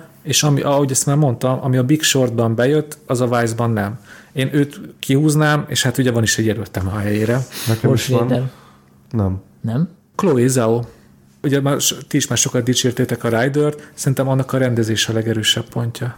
Ráadásul adná magát, hogy egy kínai nőt jelöljünk. És hát ugye- És akkor, de tényleg, tehát az a film, hogyha erről beszélünk, hogy elmesélni egy történetet, ez tényleg megtalálta ezt a történetet ezzel a sráccal, akinek volt ez a balesete, és egy elképesztően erős történetet kreál belőle, ami szerintem egy ilyen, most az ilyen hülyén hangzik, hogy, hogy a film kérdéseket tesz fel, de hogy, de hogy tényleg arról van szó, hogy egy gyönyörű költői képekbe csomagolva nagyon komoly kérdéseket tesz fel úgy, hogy, hogy engem is megérint, aki lovat nem láttam közelről, nem jártam még a lepukkant középnyugaton, és mégis egyszerűen a, ezzel a fickóval akartam időt tölteni, és nagyon érdekelt, hogy mi lesz vele. Hát pontosan, ugye a, a Rodeohoz kb. annyi köze van, mint a kávé termesztéshez, és mégis, és mégis minden pillanatát imádtam.